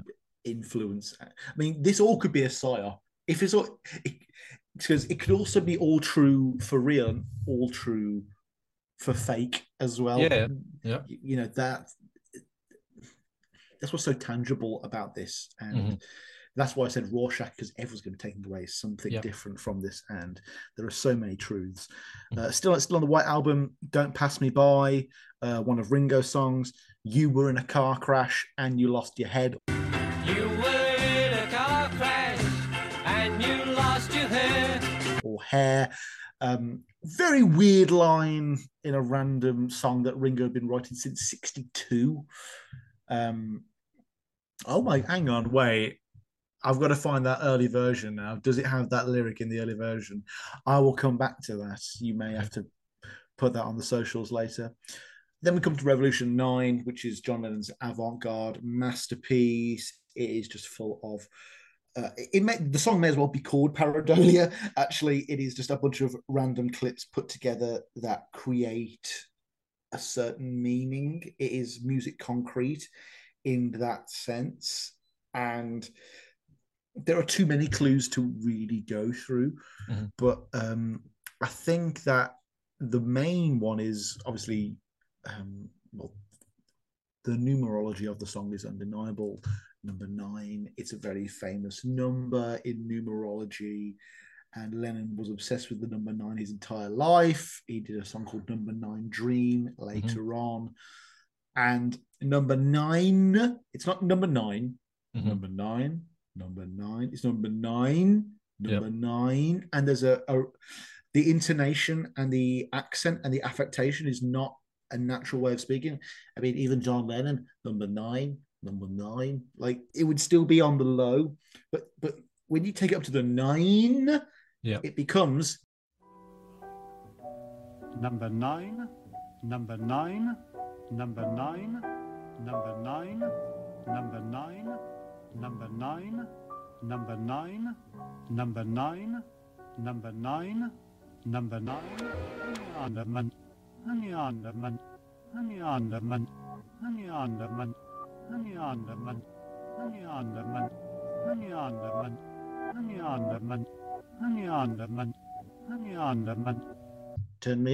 man, turn me on, dead man, turn me on, dead man. And even I, as the biggest cynic ever, I'm like, that's e- even if you don't believe it, excellent work, Yeah. excellent work to get that. If that was intentional, Mhm. well done, because that's bloody brilliant. That is, Yeah. Uh, very impressive indeed. Um, in uh, it's only a northern song. Um, there are certain lines that could either be George Harrison being quite acerbic or him revealing the clues. Like, you know, you may think uh, the band is not quite right. You may think the band's a little dark and out of key. There's nobody there. Those seem to be quite evocative lyrics. And uh, what else do we have here? Uh, I would say that that uh, "Turn Me On, Dead Man" that Yeah. you were referencing there. That's kind of like the poster lyric that I think the main one, the one that they all. But I, I actually feel that some of the other ones are are more. Again, it, it's it's subjective and it's all about what people hear and and yeah, yeah. but yeah. but for me it's uh, i mean even the one that you haven't touched on and and, and i was quite surprised when i went looking for it i couldn't actually find it have I missed one? What have I missed? well actually on the only time i've ever heard it is on those conspiracy guys they've done a five hour long as they as they do I did longer than them. It was I know, three I parts, and- but I did longer. hats off and I'm you for one that. guy. I can't. I can't riff with someone for thirty minutes to plug up an hour. yeah so so they they cover the one i wash willie campbell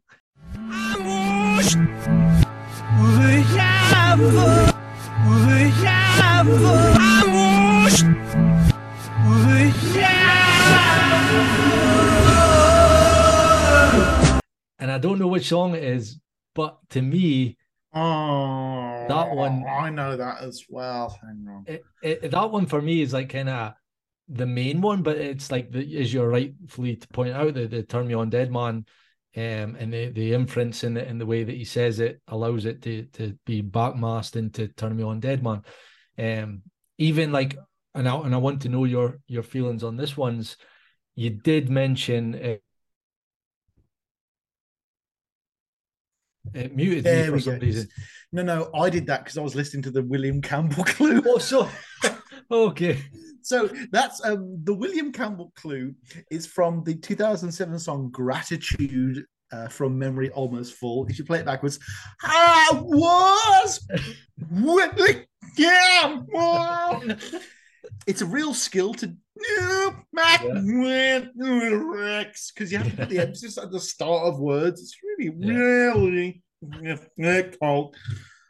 All is dead. Listen, listen, listen. Yeah. And, and again, with like you're right, Glass Onion, there's a lot of lyrics that you are not backmasked. They're just blatantly saying, uh, uh, you know, clues towards the whole theory. But again, I, uh, I'm sure people will be sick of me saying this already. These are subjective, and even if, like, when you were looking into the Greek word for walrus, and and again, we need to say that that's not the case. Even if these were true, even if I buried Paul in reverse and Strawberry Fields was like if it does say that and it's there's no either way it still doesn't prove that he's dead. And it also still doesn't prove that it's a you know the opposite way. So this is where it kind of frustrates me but i think it's fun. It- it's a fun technique and as we know it, it is a real technique that real songwriters use. Um lady gaga she's got a, a lot of ones as well. Um david bowie as i mentioned earlier. So yeah fun it's fun at least you know i, I enjoyed it and um hopefully we've been able to play some of these on the on the screen during the show. Right, let's just quickly go through his appearance because that's one of the more annoying elements of this conspiracy for me personally. Um, on the poster for the White Album, there's a picture of someone who looks a lot like Paul in glasses and a weird moustache. Supposedly, this is the real uh, William Campbell or Billy Shears, as he is known professionally. And it, it is the comparison between pre 66 Paul and post 66 Paul, so 65 and 67. Uh, that's where the real differences come in.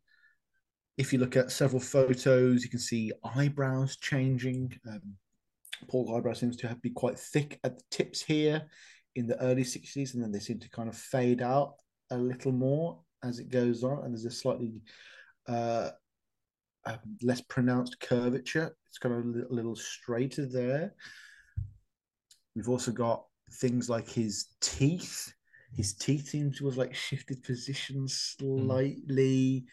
Um, his mustache has changed over the years like where the actual hair seems to be physically like growing out of earlobes. People, I mean, not since the Nazis and phrenology have I seen conspiracy theorists so obsessed about the the the physical characteristics of of a human. The McCartney Caucasia uh, descends from this place, and if you see the three dimples in his skull, you know th- th- there's a little bit of that here. But McCartney's earlobes do seem to have a noticeable difference from when he was a younger man to say uh, a more middle-aged man. We've also got uh, again more more ear stuff. He just seems to have bigger lobes now. Like, Mm. I don't know what that is. Yeah, well, I mean, the, for me and my, I mean, the the more recent one is they're all pointing to to Joe Biden, and- I would say again, not one that's looked into these things, but you have to agree, and I think it's it's well known, and even in the Beatles um time that they did use body doubles. I, I think it's well known that they used them for a photo shoot. Is that am I Folks, if you can't, if you're not watching the video feed, I did just roll my eyes then, rather okay? Okay, rudely. so so I'm Um, wrong because because I, I mean I body doubles. Come on. oh so you don't okay well look, look, so- look, look, look. Saddam Hussein, hundred percent, like dictator of a country, might get shot at. Yeah, sure. Most famous faces in the pop world of the 1960s. I don't believe Okay, it. well, that, again, I just- I I, just- I have to, I have to obviously body, hold my hand up. body But doubles. The, I mean- the episode that I listened to, they mentioned that there was some photo shoot that the Beatles took part in, and they admitted that it was body doubles because they were in a different country. And, the way that that person framed that thing, it was almost like the confidence was like that everyone knows this, and it was Okay, I, mean, I, I haven't heard that again. Not a Beatles completionist. Uh, Okay. I'm I'm willing to to reference that information at a later date. okay. Yeah, Um, it, it it just seems a bit suspect. I Okay. mean, I mean, I'm the kind of guy who would accept that the moon landing happened even if some of the photographs are fake. yeah, yeah. I've You- heard you- that plenty of time. Yeah, You know, you know, so like just because the Beatles may have used a body double or faked a couple of photo shoots because they were busy being the Beatles doesn't Yeah. negate anything else further down. no, no, no, no. That's Yeah. not that's not the premise I was making. And, and even we could we could even leave that aside and just go with that it's known that No, that- let's derail the podcast. no, but like the Hillary Clinton has a well-known body double. We even know her name. Like like there there are body doubles that were used. There's a leap between a politician and a pop band, though. Okay. No, I mean, hey, I like I like this back and forth. This is what I was going for. Um, but I mean, I, I it is I I'm I'm 99.9% sure that the body doubles are used. We know How much that costs? Whether How it- much that would cost? yeah, like- but whether it happens with the Beatles, that's subjective and, and feel free to go down that rabbit hole, not just No, yourself. but- dude, dude, I'm descended from a man who is convinced that when he, my father is convinced that when he was a little boy, he saw the Beatles perform Yellow Submarine. That never happened. Okay.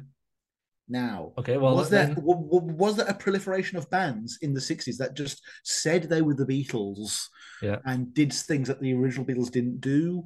Was that sanctioned by NPL, or did my dad just see a tribute band? You know, you know Yeah. memory is uh, a shoddy thing, and ever since he said that, I realized that eyewitness account might be the least admissible form of evidence yeah. uh, possible in in a in a, a debate like this Mhm. and the fact that everyone involved in this conspiracy was also on LSD Yeah. know, Yeah, um you know as a again like as a lawyer who's trying to defend his client here I'm just like weakness in the argument Yeah. oh, we're going down to manslaughter now, baby. You know I mean, we're getting you out with you know with good behavior in two years. Yeah. Um, and I'm not sure, like, if I'm comparing this debate to say the religion debate, I'm not sure who the onus is upon. Is it upon the conspirators to provide me with indisputable evidence, or Yeah. is it up to me to dispute the evidence put forward by the conspirators? Yeah. Uh, because I don't. I- I, I- I, I I don't. say I, am not. I'm not. I'm not just disputing for the sake of disputing. Because I mean, dude, I love an argument. Mhm. You can tell I've got the gift of the gab. I love just to talk for the sake of talking. But in cases like this, it's hard not to get uh, passionate because Yeah. I'm not seeing the due diligence a lot of the time from my rival contemporaries. Yeah, yeah. I guess I guess that's what I'm saying. So, so what, what on the appearance? So, what do you say to the images like with the eye changing color? The you mentioned earlier the the height difference. Um, and I'm not an expert in photography. What's that? I'm not. I'm not an expert in photography. I wouldn't. I wouldn't suggest that I am. Okay. Uh, and until I can get Roger Deakins or Stanley Kubrick himself to, to like talk about this and go Yeah. through uh, the art of how light can change and refract through a lens and how lighting and shadow and perspective and things in the atmosphere can affect an image. I'm not going to claim anything because that's Okay. a very arrogant position to come from. because I, I- will say, um, and I- and I totally that is a very valid point. Um, one that again, this when when I looked into this, for me, the smoking gun was at the very when I first started looking into it a month ago. The smoking gun for me was the appearance change. Uh, the picture that we'll put up on the screen with the chin right now. yeah, and they they they put like lines in the chin, and for me that's the smoking gun, and also the ears. Those are two things that uh, not that I'm aware of, but you can't change. You can't change. You can pin your ears back, but the whole tightness of the earlobe, um, and also the chin. The Michael Jackson didn't look a lot like he did before, did he? Yeah, yeah. So um, that's all I've got to say about that. Mic drop. Yeah. Um, Um, celebrities have plastic surgery. Everybody. Um, also, I mean, the earlobe one annoys me because as a man entering his thirties, everything starts to drop quite quite quickly. Yeah. Um, uh, faces sag, faces get wrinkled. Mhm. uh, people get into bar fights that aren't publicized and their face might change slightly. Yeah. People might be on medication that bloats them one day. If the glove does not fit, you must acquit. Don't take your hormones, OJ. You'll get Yeah. off free.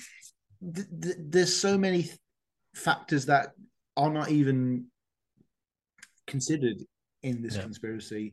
And I think there's even more levels of, for both sides to explore that aren't being explored because I think people have got too narrow a focus on Mhm. cranberry sauce. I mean, Yeah. look, the height thing, that's something to focus on. There are photos that show Paul at the exact same height as George Harrison. Uh, in like, like in it, it's funny because like Paul is dead. He's like the, the transition from uh black and white uh Beatles to Technicolor Beatles almost. Because like around the time of the moped crash, you've got like the um uh, Rain and uh, Day Tripper music videos, like their first forays into color. And like black and white Paul is like the same height as George, and then you see photos of Technicolor Paul being Mhm. a good half a head taller than George Harrison. Oh, that is suspicious. Oh no, wait, George is kind of hunched in that photo, and Paul's leaning upwards. Yeah. Uh, uh, Just just ten seconds of minor analysis Yep. can, and there's so much. Uh, I think with the the appearance stuff, that's the most confirmation bias. Like, Yeah. and it, it's it's also insulting to the Illuminati cabal as well. Like, they're not they're not going to find a guy the same height. Yeah. We're just going to wing it. Yeah. We're just yeah, it'll be all right on the night. Don't don't worry. No no one will question it. And again, that thing comes back to 9-11. Oh, they'll never get hung up on a passport that didn't melt in the mm-hmm. fiery inferno. I get that. I totally get that. I'm Yep. just asking that people see my cynicism. Yeah, yeah, no, side- I- side and, of it as and well. One thing I've got to say is I applaud, like, thanks for, for you've been so when you're going through all these points, the lyrics, the appearance. You, you are also you're you could have easily come on here and been like, nope, nope, nope at every point, but you've you've you know you've.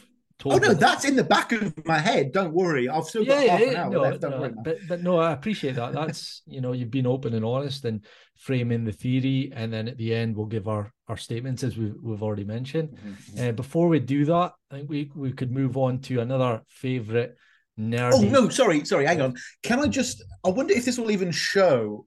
Oh, it won't. That's a, hang on. Let me just because there's there's something that I can't not have be seen. Okay. Uh, no back. Then no background. There we Mhm. are. So this photo here of Paul. What is this thing going on here? Apparently, this is this is the fake ear photo. Look at that. Okay. I mean, I'm, I know it's blurred, but the idea that this is a fake ear and that, like, oh my god, that to me actually looks more suspicious than most of the other supposed evidence put okay. forward. That, that that is actually news to me. I, I didn't know about the fake ear. Uh, let's have a new background as well. Let's have something fun. Alright. Uh, there So, he is. yeah, Look, so- there's Faul behind me. Look, mate, you ain't real, mate. That's not you. Oh, Sam, but um, you know, just come and come and join the Illuminati and the Hellfire Club with me. You just got to sacrifice a baby or two.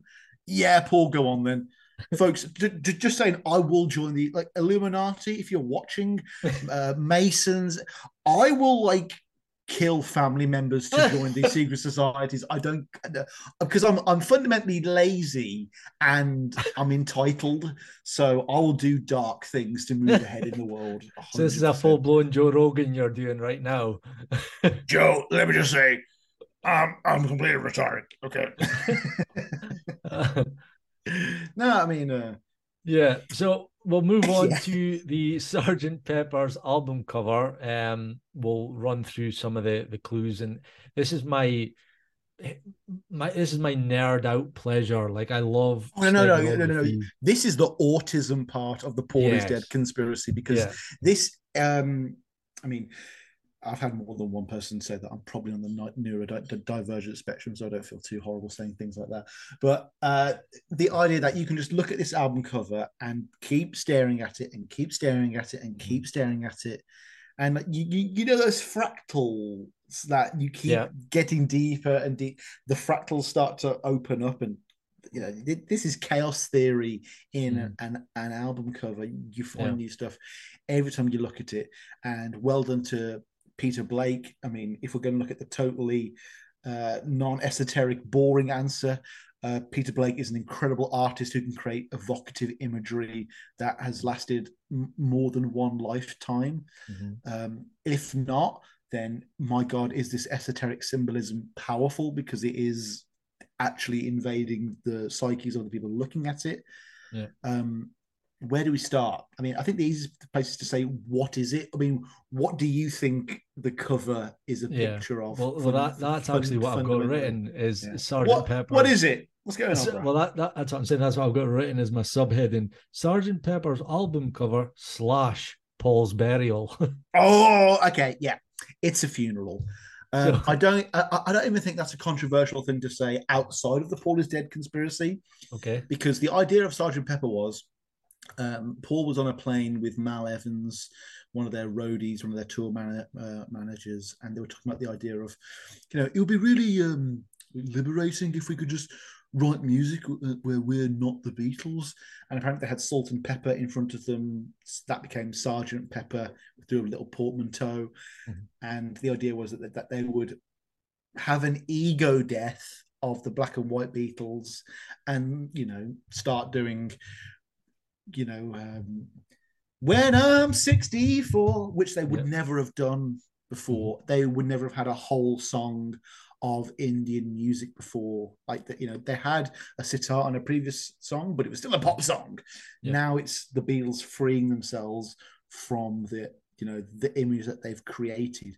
Mhm. Something that more bands need to do. Like, hey, Kurt Cobain, don't kill yourself. Just reinvent Nirvana. Don't don't worry about it. You know what I mean? You can you can do something different, and you can look at it in the literal sense that this is just Paul McCartney going, we are now doing weird Beatles 70s LSD stuff, Yeah. or it's literally Paul is dead, we've buried him, we're going to convince the Illuminati that this is the, you know, the symbolism for our musical change, but we're actually going to esoterically let the public know that Paul is dead.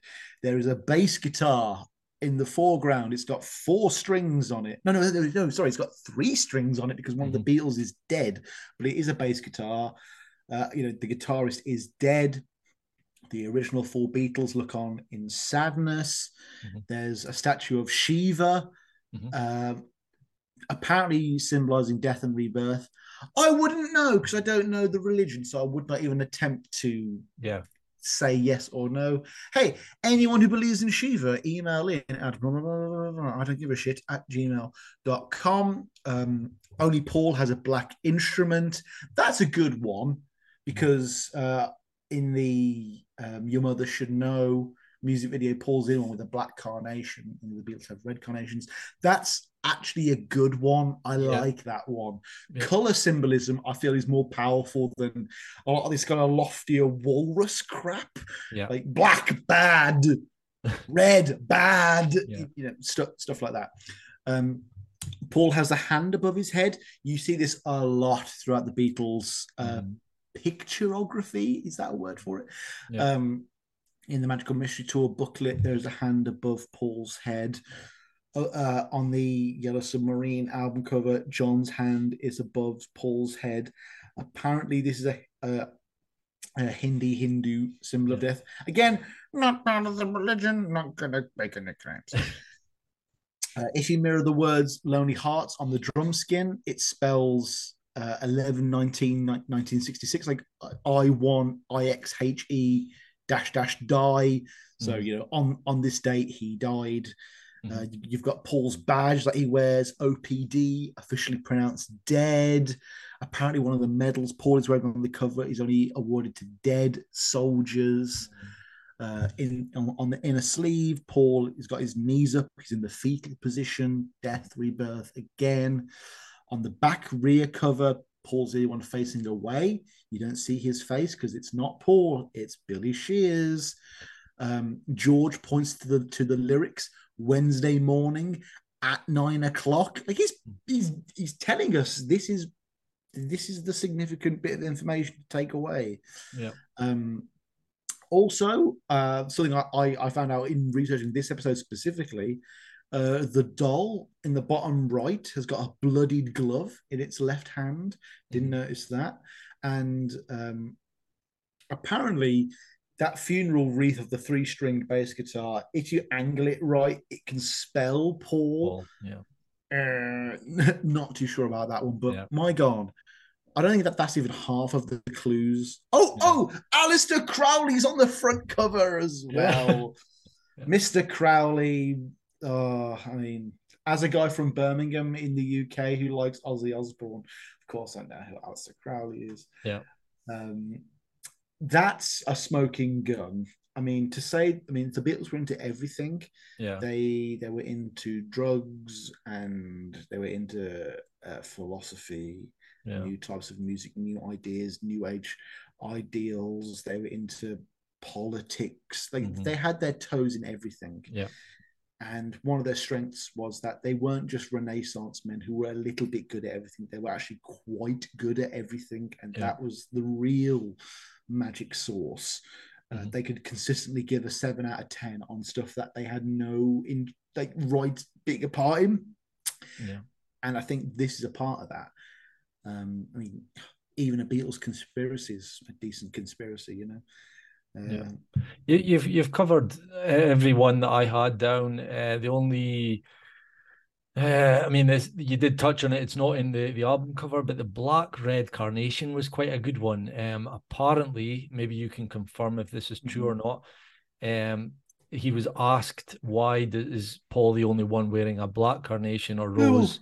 we didn't have one We yeah, he, out- he just says we didn't ones." have one, but apparently the story goes that there is also video or picture evidence of him being handed a bouquet with multiple um, red ones, and the fact that you don't get black ones, it would have to be dyed. So they've actually gone through that process to get him. It's like almost like they've done work to get him a black one. Um, again, extra, extra work yeah yeah, it's it's no proof or nothing, um, but it, it's interesting. Um, Paul's Austin Healey apparently appears on that um, on the same side of the, with the, the doll.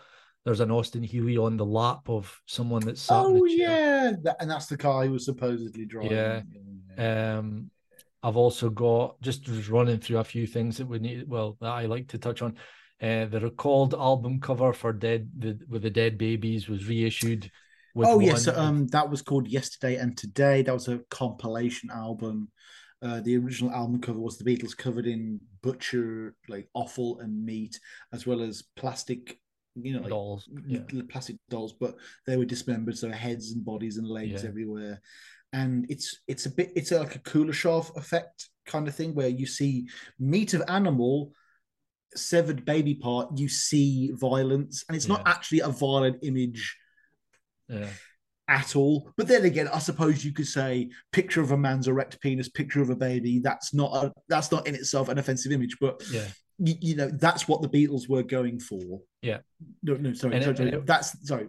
Cut that out. and it Uh, cut that out because that's not. Really, um, but like that's the no, no. I get, I uh, get, I that, get that's that. Sorry, um, let me re- no, no, I'm trying to rephrase it. But that's the kind of um, psychological juxtaposition that the Beatles were taking advantage Yeah, yeah. of. Is what I'm trying to say. yeah no I, I Um, get i get the premise i mean you could just call it art it's art and it's maybe Yeah. not to everyone's liking but the, what they were doing was was pushing boundaries that we've already mentioned the the you know what what they did in the 60s changing and revolutionizing the, the way of life basically for, Well, for the, there, there was a pushback with this album cover though because they had to redo it because it was so controversial. yeah well that's that's my next point. Yeah. what was what was replaced?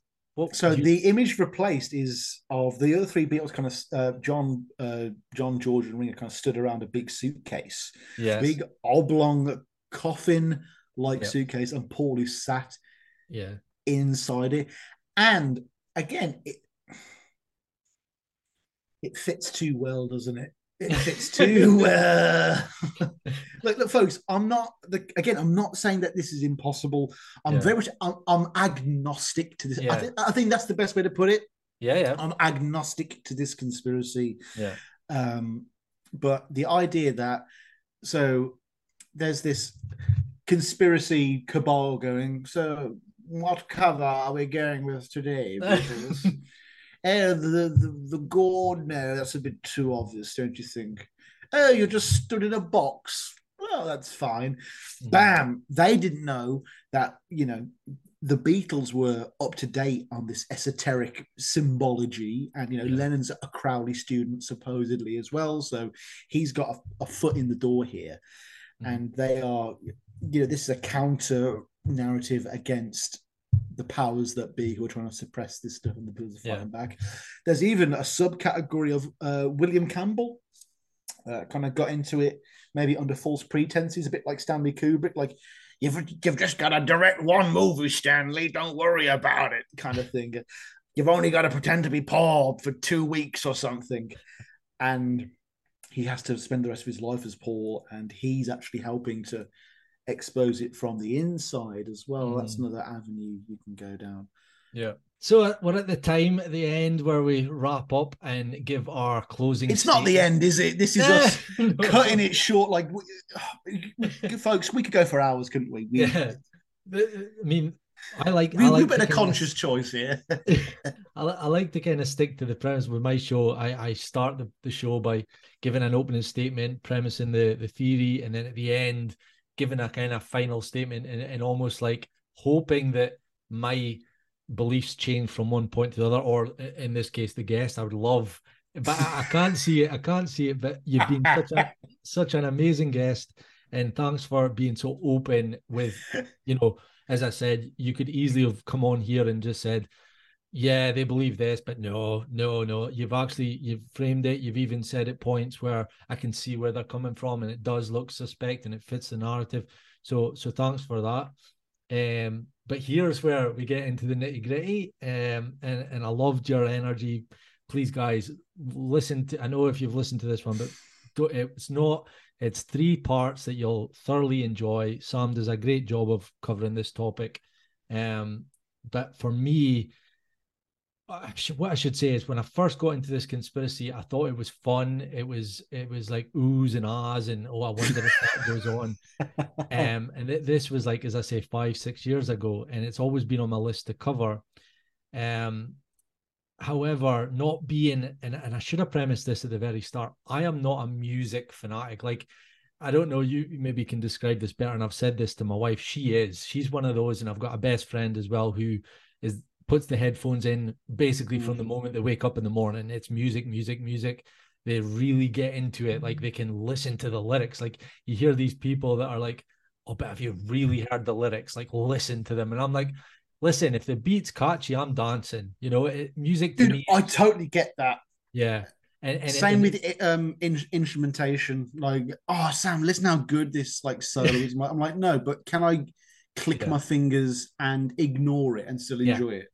Yeah, I- Wh- I which get is why again i probably should have said this to start with the beatles i think I, I always premise this by saying every young lad i believe goes through the stage where they'll listen to the beatles for a while then they go into like elvis and then it's michael jackson and it's queen. They always those are like the kind of the four for me that i did anyway. I- my ipod at the start or my mp3 player was full of those and then you kind of move on. But for me and not just with the beatles it's always just the main ones the ones that gets into the chart. I'm not one of these guys that buys an album and really analyzes the words and, and the songs and loves everyone or or critiques a couple.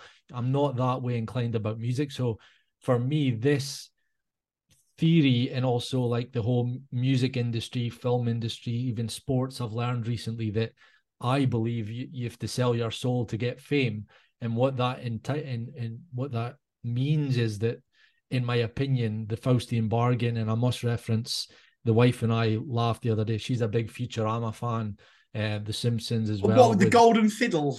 Yes. So in, in that episode, well, is it is is it the Golden Fiddle? And there's also the one with uh uh with Bender, is it the robot guy? He does the Faustian bargain as well. And and this is what we're seeing. A great interview to watch with Bob Dylan, where he basically spills his his guts about it all that he he sold his soul to uh the devil. Basically, he doesn't say the word devil, but this is what I believe wholeheartedly. Kanye West, Lady Gaga, there's stories in there that if you look into a lot of these people's fame, that it always starts with someone in their close family passing away. Now it could be framed as they had cancer and died, or or or the in, in Lady Gaga's instance, it was her best friend, the lead singer of her band, was jumped off a building. And, and I know there's people in her the, the is it um I forget her name, but her aunts and, and her mom are on Facebook petitioning to get this looked into because they believe. Um, again, I digress, but but I, I strongly believe that people have to sell their soul to get that sort of fame. So for me, I know it's a big stretch, but to find a guy that looks like Paul McCartney, sounds like Paul McCartney, can play the bass left-handed like Paul McCartney is is huge. We can't ignore it. However, I believe it's possible. I believe you look. Do you remember the show Stars in Their Eyes back in the day? Tonight, Matthew. I'm gonna be yeah. Yeah. So I mean, and and it is said that that the Billy Shears, whoever this guy is, he was in a band called Billy and the the Flower Pot. No, the the Pepper Pot Man, which again, Sergeant Pepper. There's a lot of links with that. He he was um renowned for doing Beatles covers. He looks similar. He he sound he could sound clearly like him because they did. re- a lot of people can sound like Paul. It's not that Yeah. difficult. and, and- even in Yeah. that, like I, I, I've said this to my wife recently, and she laughed at. And you're great uh, impressions. That give it, give me a couple of weeks of really focusing on any person, and I'll get them down pat. Might might not have the tone, but with Paul McCartney, I don't think it's too hard to replicate that. Uh, This is where again, this is where we're getting into the to the back and forth. So please feel free to jump in and, and interject and say that I'm talking out my ass. But I, I don't think it's that much of an impossible task. Then what I'll finish off with is the whole memoirs of Billy Shears, which I admit I haven't read.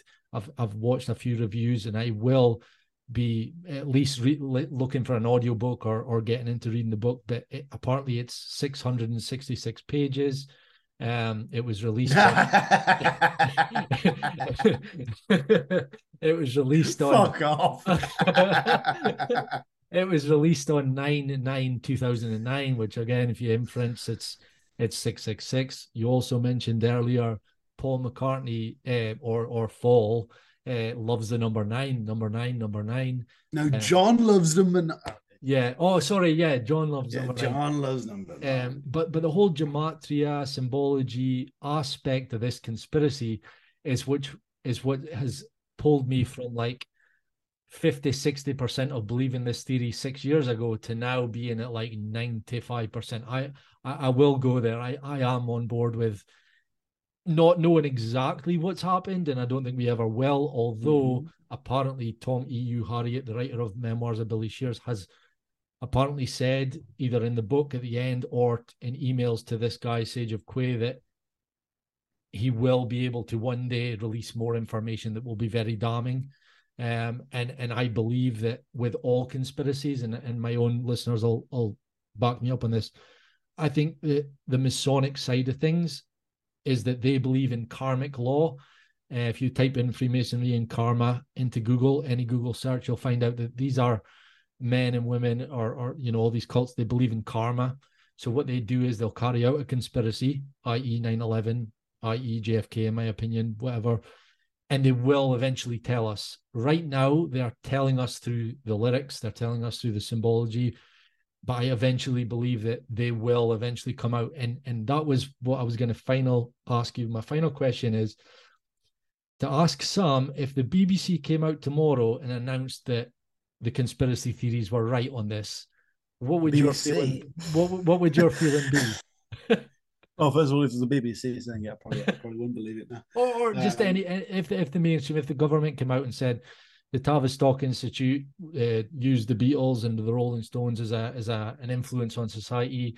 Uh, unfortunately, yes, the the Paul Paul died um, in a car crash and we had to replace him. It was too much of a risk not to. People would have shined away from the Beatles had Paul not been there, had he been dead. So we did replace him, and that was the the, the government of the old. That was the Tavistock of the old. We are now new people. Will never do that again, like they did with the the Tuskegee and, and many others. They've they've come out and admitted it. So it's just I do feel guilty. Any Beatles fans listening and yourself that I'm kind of almost like breaking your heart, and I know you're probably not gonna because because I know I know your passion. I've listened to part three, and and yeah, exactly, and and I love it. But I almost feel like that's what I'm doing. But for me, I would not be Baram You podcast. I wouldn't be if I wasn't to be open and truthful truthful with you all. So that being said, over to you. You know that bit in uh, Ace Ventura where he yeah, yeah, yeah. all in, all in one breath. Uh, where do we begin? Uh, the very premise of this conspiracy is shaky as all hell. Uh, the the the um, let's just look at what it achieved. What did it achieve? Or all it achieved was allow fake Paul to make fantastic music, make uh, raise awareness for vegetarianism, world peace, conservationism, uh, and landmine removal. Um, the only thing they could have benefited was was the money, but starting a war with Uzbekistan would make more money in three months than uh, a music conspiracy over forty years. So uh, the return on investment is just nonsensical. Um, why didn't we bring back Buddy Holly, Amy Winehouse, Marc Bolan, Jimi Hendrix, Janis Joplin, Kurt Cobain? Moving on, uh, we've got the issue of Paul's songwriting. I, I've seen a lot of these pointed conspiracies who are like, oh, well, Paul after Sergeant Pepper didn't write anything good. No, he didn't write Hey Jude. Let It Be, Long and Winding Road, Helter Skelter, Lady Madonna, his entire solo career, Grammy winning uh, number one worldwide spanning solo career, biggest tour of all time in 1976 career. Um, that none of that matters. Um, he didn't write a good song after that. Complete rubbish. Some of Paul's best stuff has been written after 1967.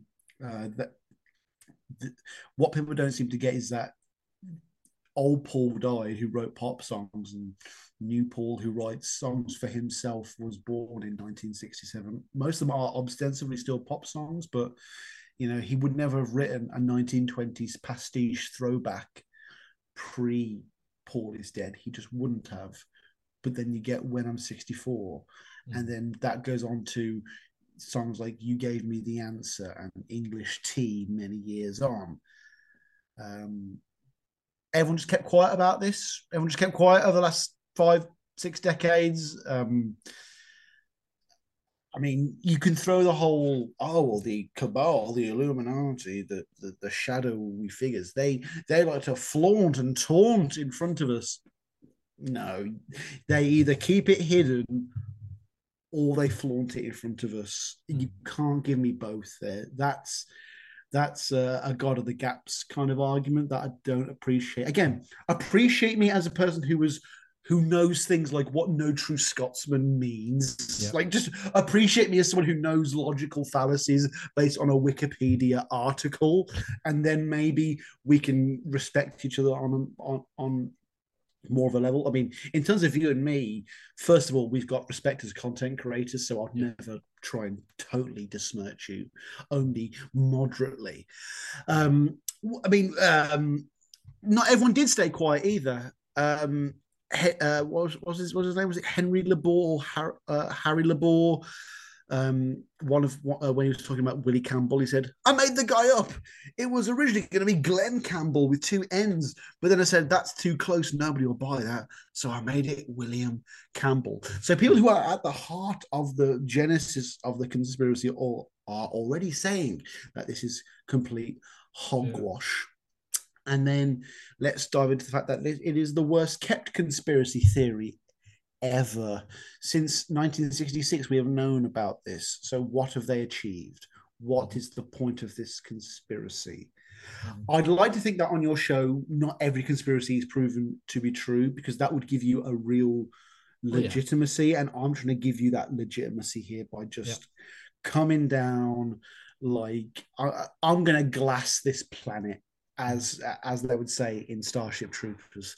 Mm-hmm. Um, I mean, so the cabal allowed the Glass Onion lyric, "The Walrus's Paul." They just allowed that to go out. There was no backlash. Mhm. John wasn't killed in '68, and Ringo was killed in '69. No, no, they they let John be killed uh, 14 years later after he put out all these clues. That doesn't seem to make sense. Yeah. Um, you've all, I mean, respectfully, you've also got to believe in other conspiracy theories to believe in this conspiracy Yeah, theory. You've yeah. also got to believe in New World Order, three, uh, Freemasonry, Satanic cults, Illuminati, yada yada yada. I'm not going to go into that, but I think even you can respectfully say to me that there's a certain um, I'm already one of these guys Yeah. kind of feel to this opinion that makes it a lot easier to accept. Yeah. Uh, the, the walrus thing, again, requires you to not do the due diligence of research, like just research beetles without bias, then go back to the Paul is dead thing, Mm. then you make your opinion. Yeah. Um, we've already we've already discussed Paul did die. There was a birth and rebirth, so maybe there's an element of just a lot of these conspiracists are not. I mean, if we're going into Freemasonry and esotericism, then symbolism is so important, Mhm. And maybe everyone's got the wrong end of the fucking stick. Like it could, you know. Did the Masons just want everyone to start listening to cool rock and roll? Maybe, and that's what the change in in '66 was. You know, the Illuminati was fed up of rhyming maybe with baby, and they wanted something um, a bit more stimulating. I mean, why does it even have to be a negative?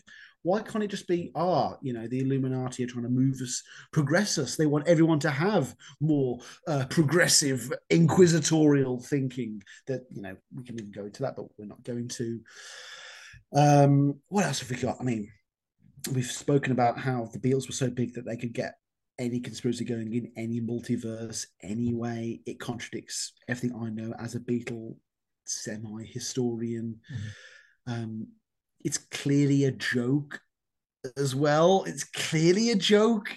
I mean, it's not a parody of conspiracy theories, but Mhm. it's close. I feel like it's almost like a dummy run conspiracy theory. Yeah. Like, this is how you look for the clues Okay. and do it badly. Um, like there are so many things that do deserve new investigation. Kennedy, 9-11, Gulf of Tonkin, Titanic, Yeah. uh, weapons of mass destruction, the COVID pandemic. Mhm. Uh, do do take your vaccines, cocksuckers. That's what I'm saying. Um, but the, the, there's so much that does deserve and warrant real research, and then you've got all these people who are worried about what cranberry sauce means. And I'm like, like I remember when I was a kid, and I could remember song lyrics, and I remember my mom saying, if you could apply that to your schoolwork, you'd you'd, you'd be laughing. And I think a lot of these Paul is dead conspiracies, if they could apply that due diligence to Kennedy, Yeah. maybe we'd be somewhere. Yeah. But we're not. We're still talking about whether the carnation on Paul's jacket symbolizes something. I mean, a lot of this is also ignorance to other conspiracy circles that haven't become mainstream.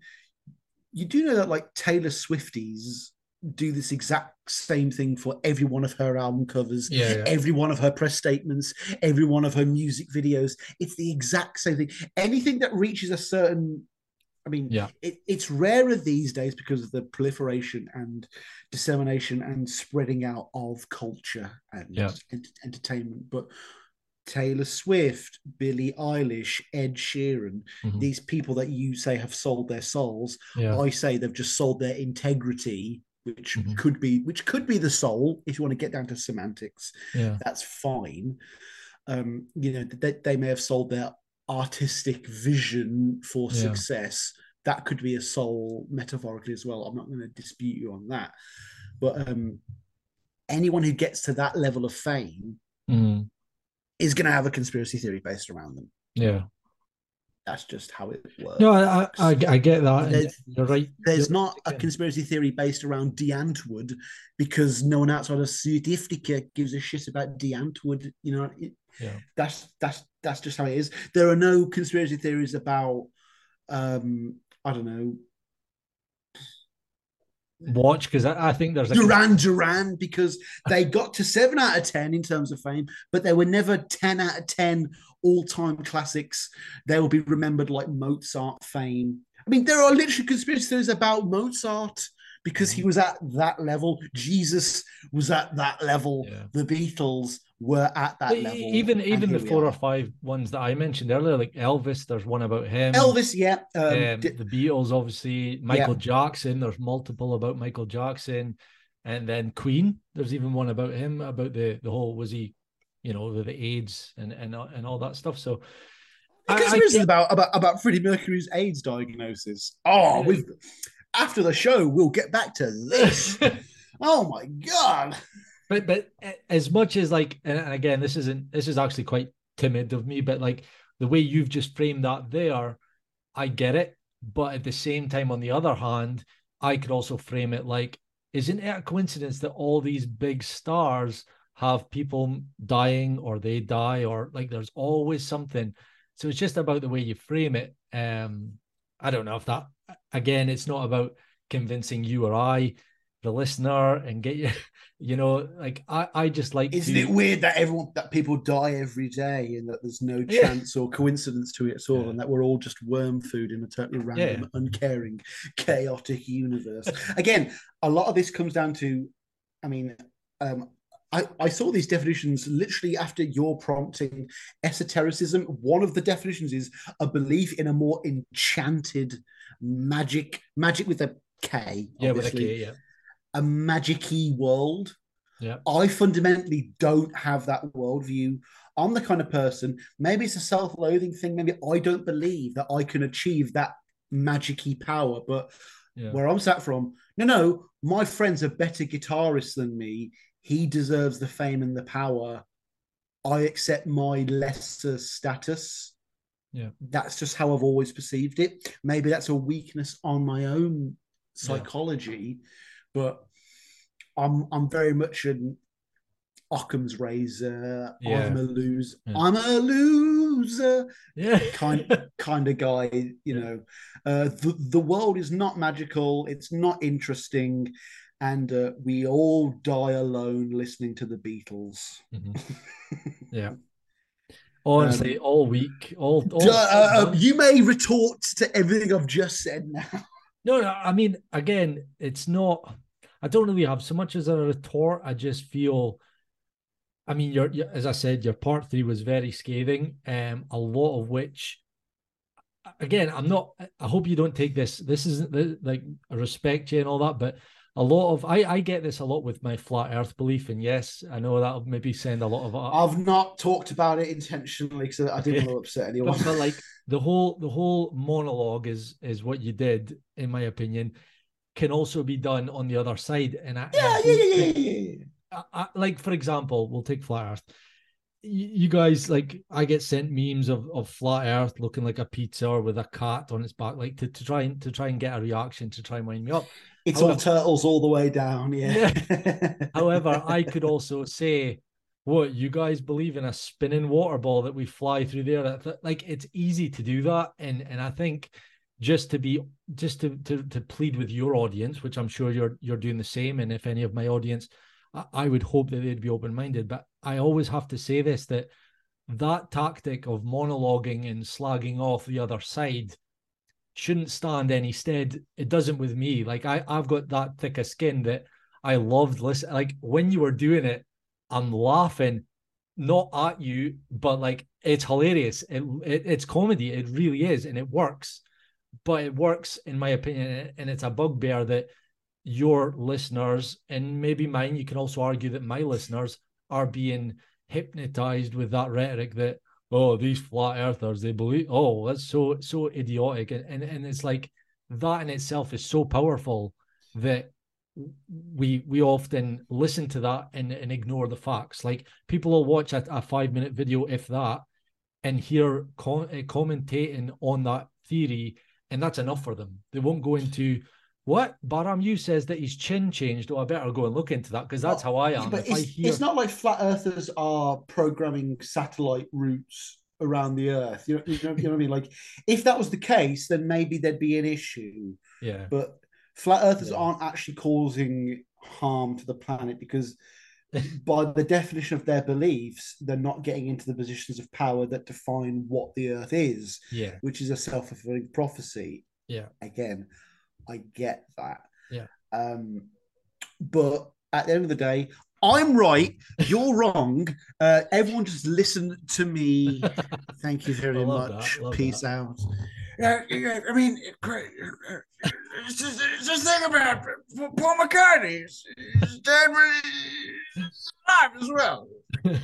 I'm telling you, bud, the more I, I've really enjoyed this, and and I want to say when I do get round to doing the John Lennon one, because this this topic has spurred me on. Like I feel like I could go another, you know, I've there's so many points we haven't touched on, and I know we've we're also thinking about the listeners' ears that listening to us for more than two hours is maybe a bit, you know, but one day I'll do the John Lennon one, and I'd hope that you know I'll reach out to you and, and you could come back and we could get together again because I've, I've honestly I've thoroughly enjoyed this. It's it's been it's been fun.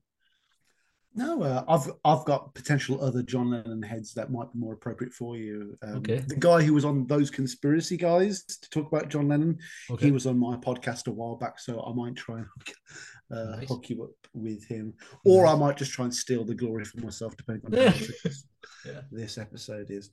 But yeah, at, at the end of the day, folks, Paul is dead. It's more uh, it's more interesting than it is believable. I think it is an interesting introductory conspiracy theory in terms of, you know, you, you've got like the the four quadrants of like believable and fun. Uh, it's definitely in the less believable, more fun Mhm. part of the conspiracy world. Where, You know, you've got Kennedy, believable and fun. 9-11, believable, not fun. yeah, you know, and there's and Paul or nothing. Uh, sorry, Paul nothing. Paul nothing is in the good and quality uh, spectrum. Uh, Okay. Paul is dead is in the fun and not. Okay. okay. No, But all I the think- no, no, no, but all the skills are the same. all yeah, the skills are the same. Like whether you're licking a man's asshole, a woman's asshole, or someone who identifies as something else entirely, you're still licking an asshole. You know what I mean? and on that note, I think we'll uh, wrap up. But again, I've got to And say, I'll do any. I'm not prejudiced either. Same with same with the Paul is dead conspiracy. I am open to any asshole being shoved in my face. Brilliant. Anyway, Sam, thank you very much uh, for coming on. And guys, this episode will be out. I'm hoping there's a lot of we've got to add in a lot of uh, content, pictures, videos, things So I'm not. I'll. I'd like to hope that it would be done and out by next weekend. But Sam, you can promote your stuff um, um, for the listener to follow you and all that, where they can find you. Um, check out Paul or Nothing anywhere you can get your podcasts. Check out Mac It in Your Attic, my side series where I go through Paul McCartney or Beatles memorabilia on my YouTube channel. Just type in Paul or Nothing Paul McCartney podcast or Mac It in Your Attic. Um, yeah, that's about it for me, really. You can check out my appearances on other shows and stuff like that. But yeah, the big one Paul or Nothing parts one through three on Paul is Dead. Go check those out. Everything we've talked about here, I go into a little bit more uh, detail. And as we've mentioned, the first two parts I actually do with a bit more reverence and respect for the conspiracy. So if you just want to listen to those two parts and then kind of go la la la la la confirmation bias with the last episode, then you can totally do that Yeah. because I get the downloads either way, baby. I'm going to sell my soul to the devil. Come here, Fausty boy. You know. Um, also, why would the devil let the Faustian bargain story even leak? Because that's that's going to affect the number of bargains Yeah.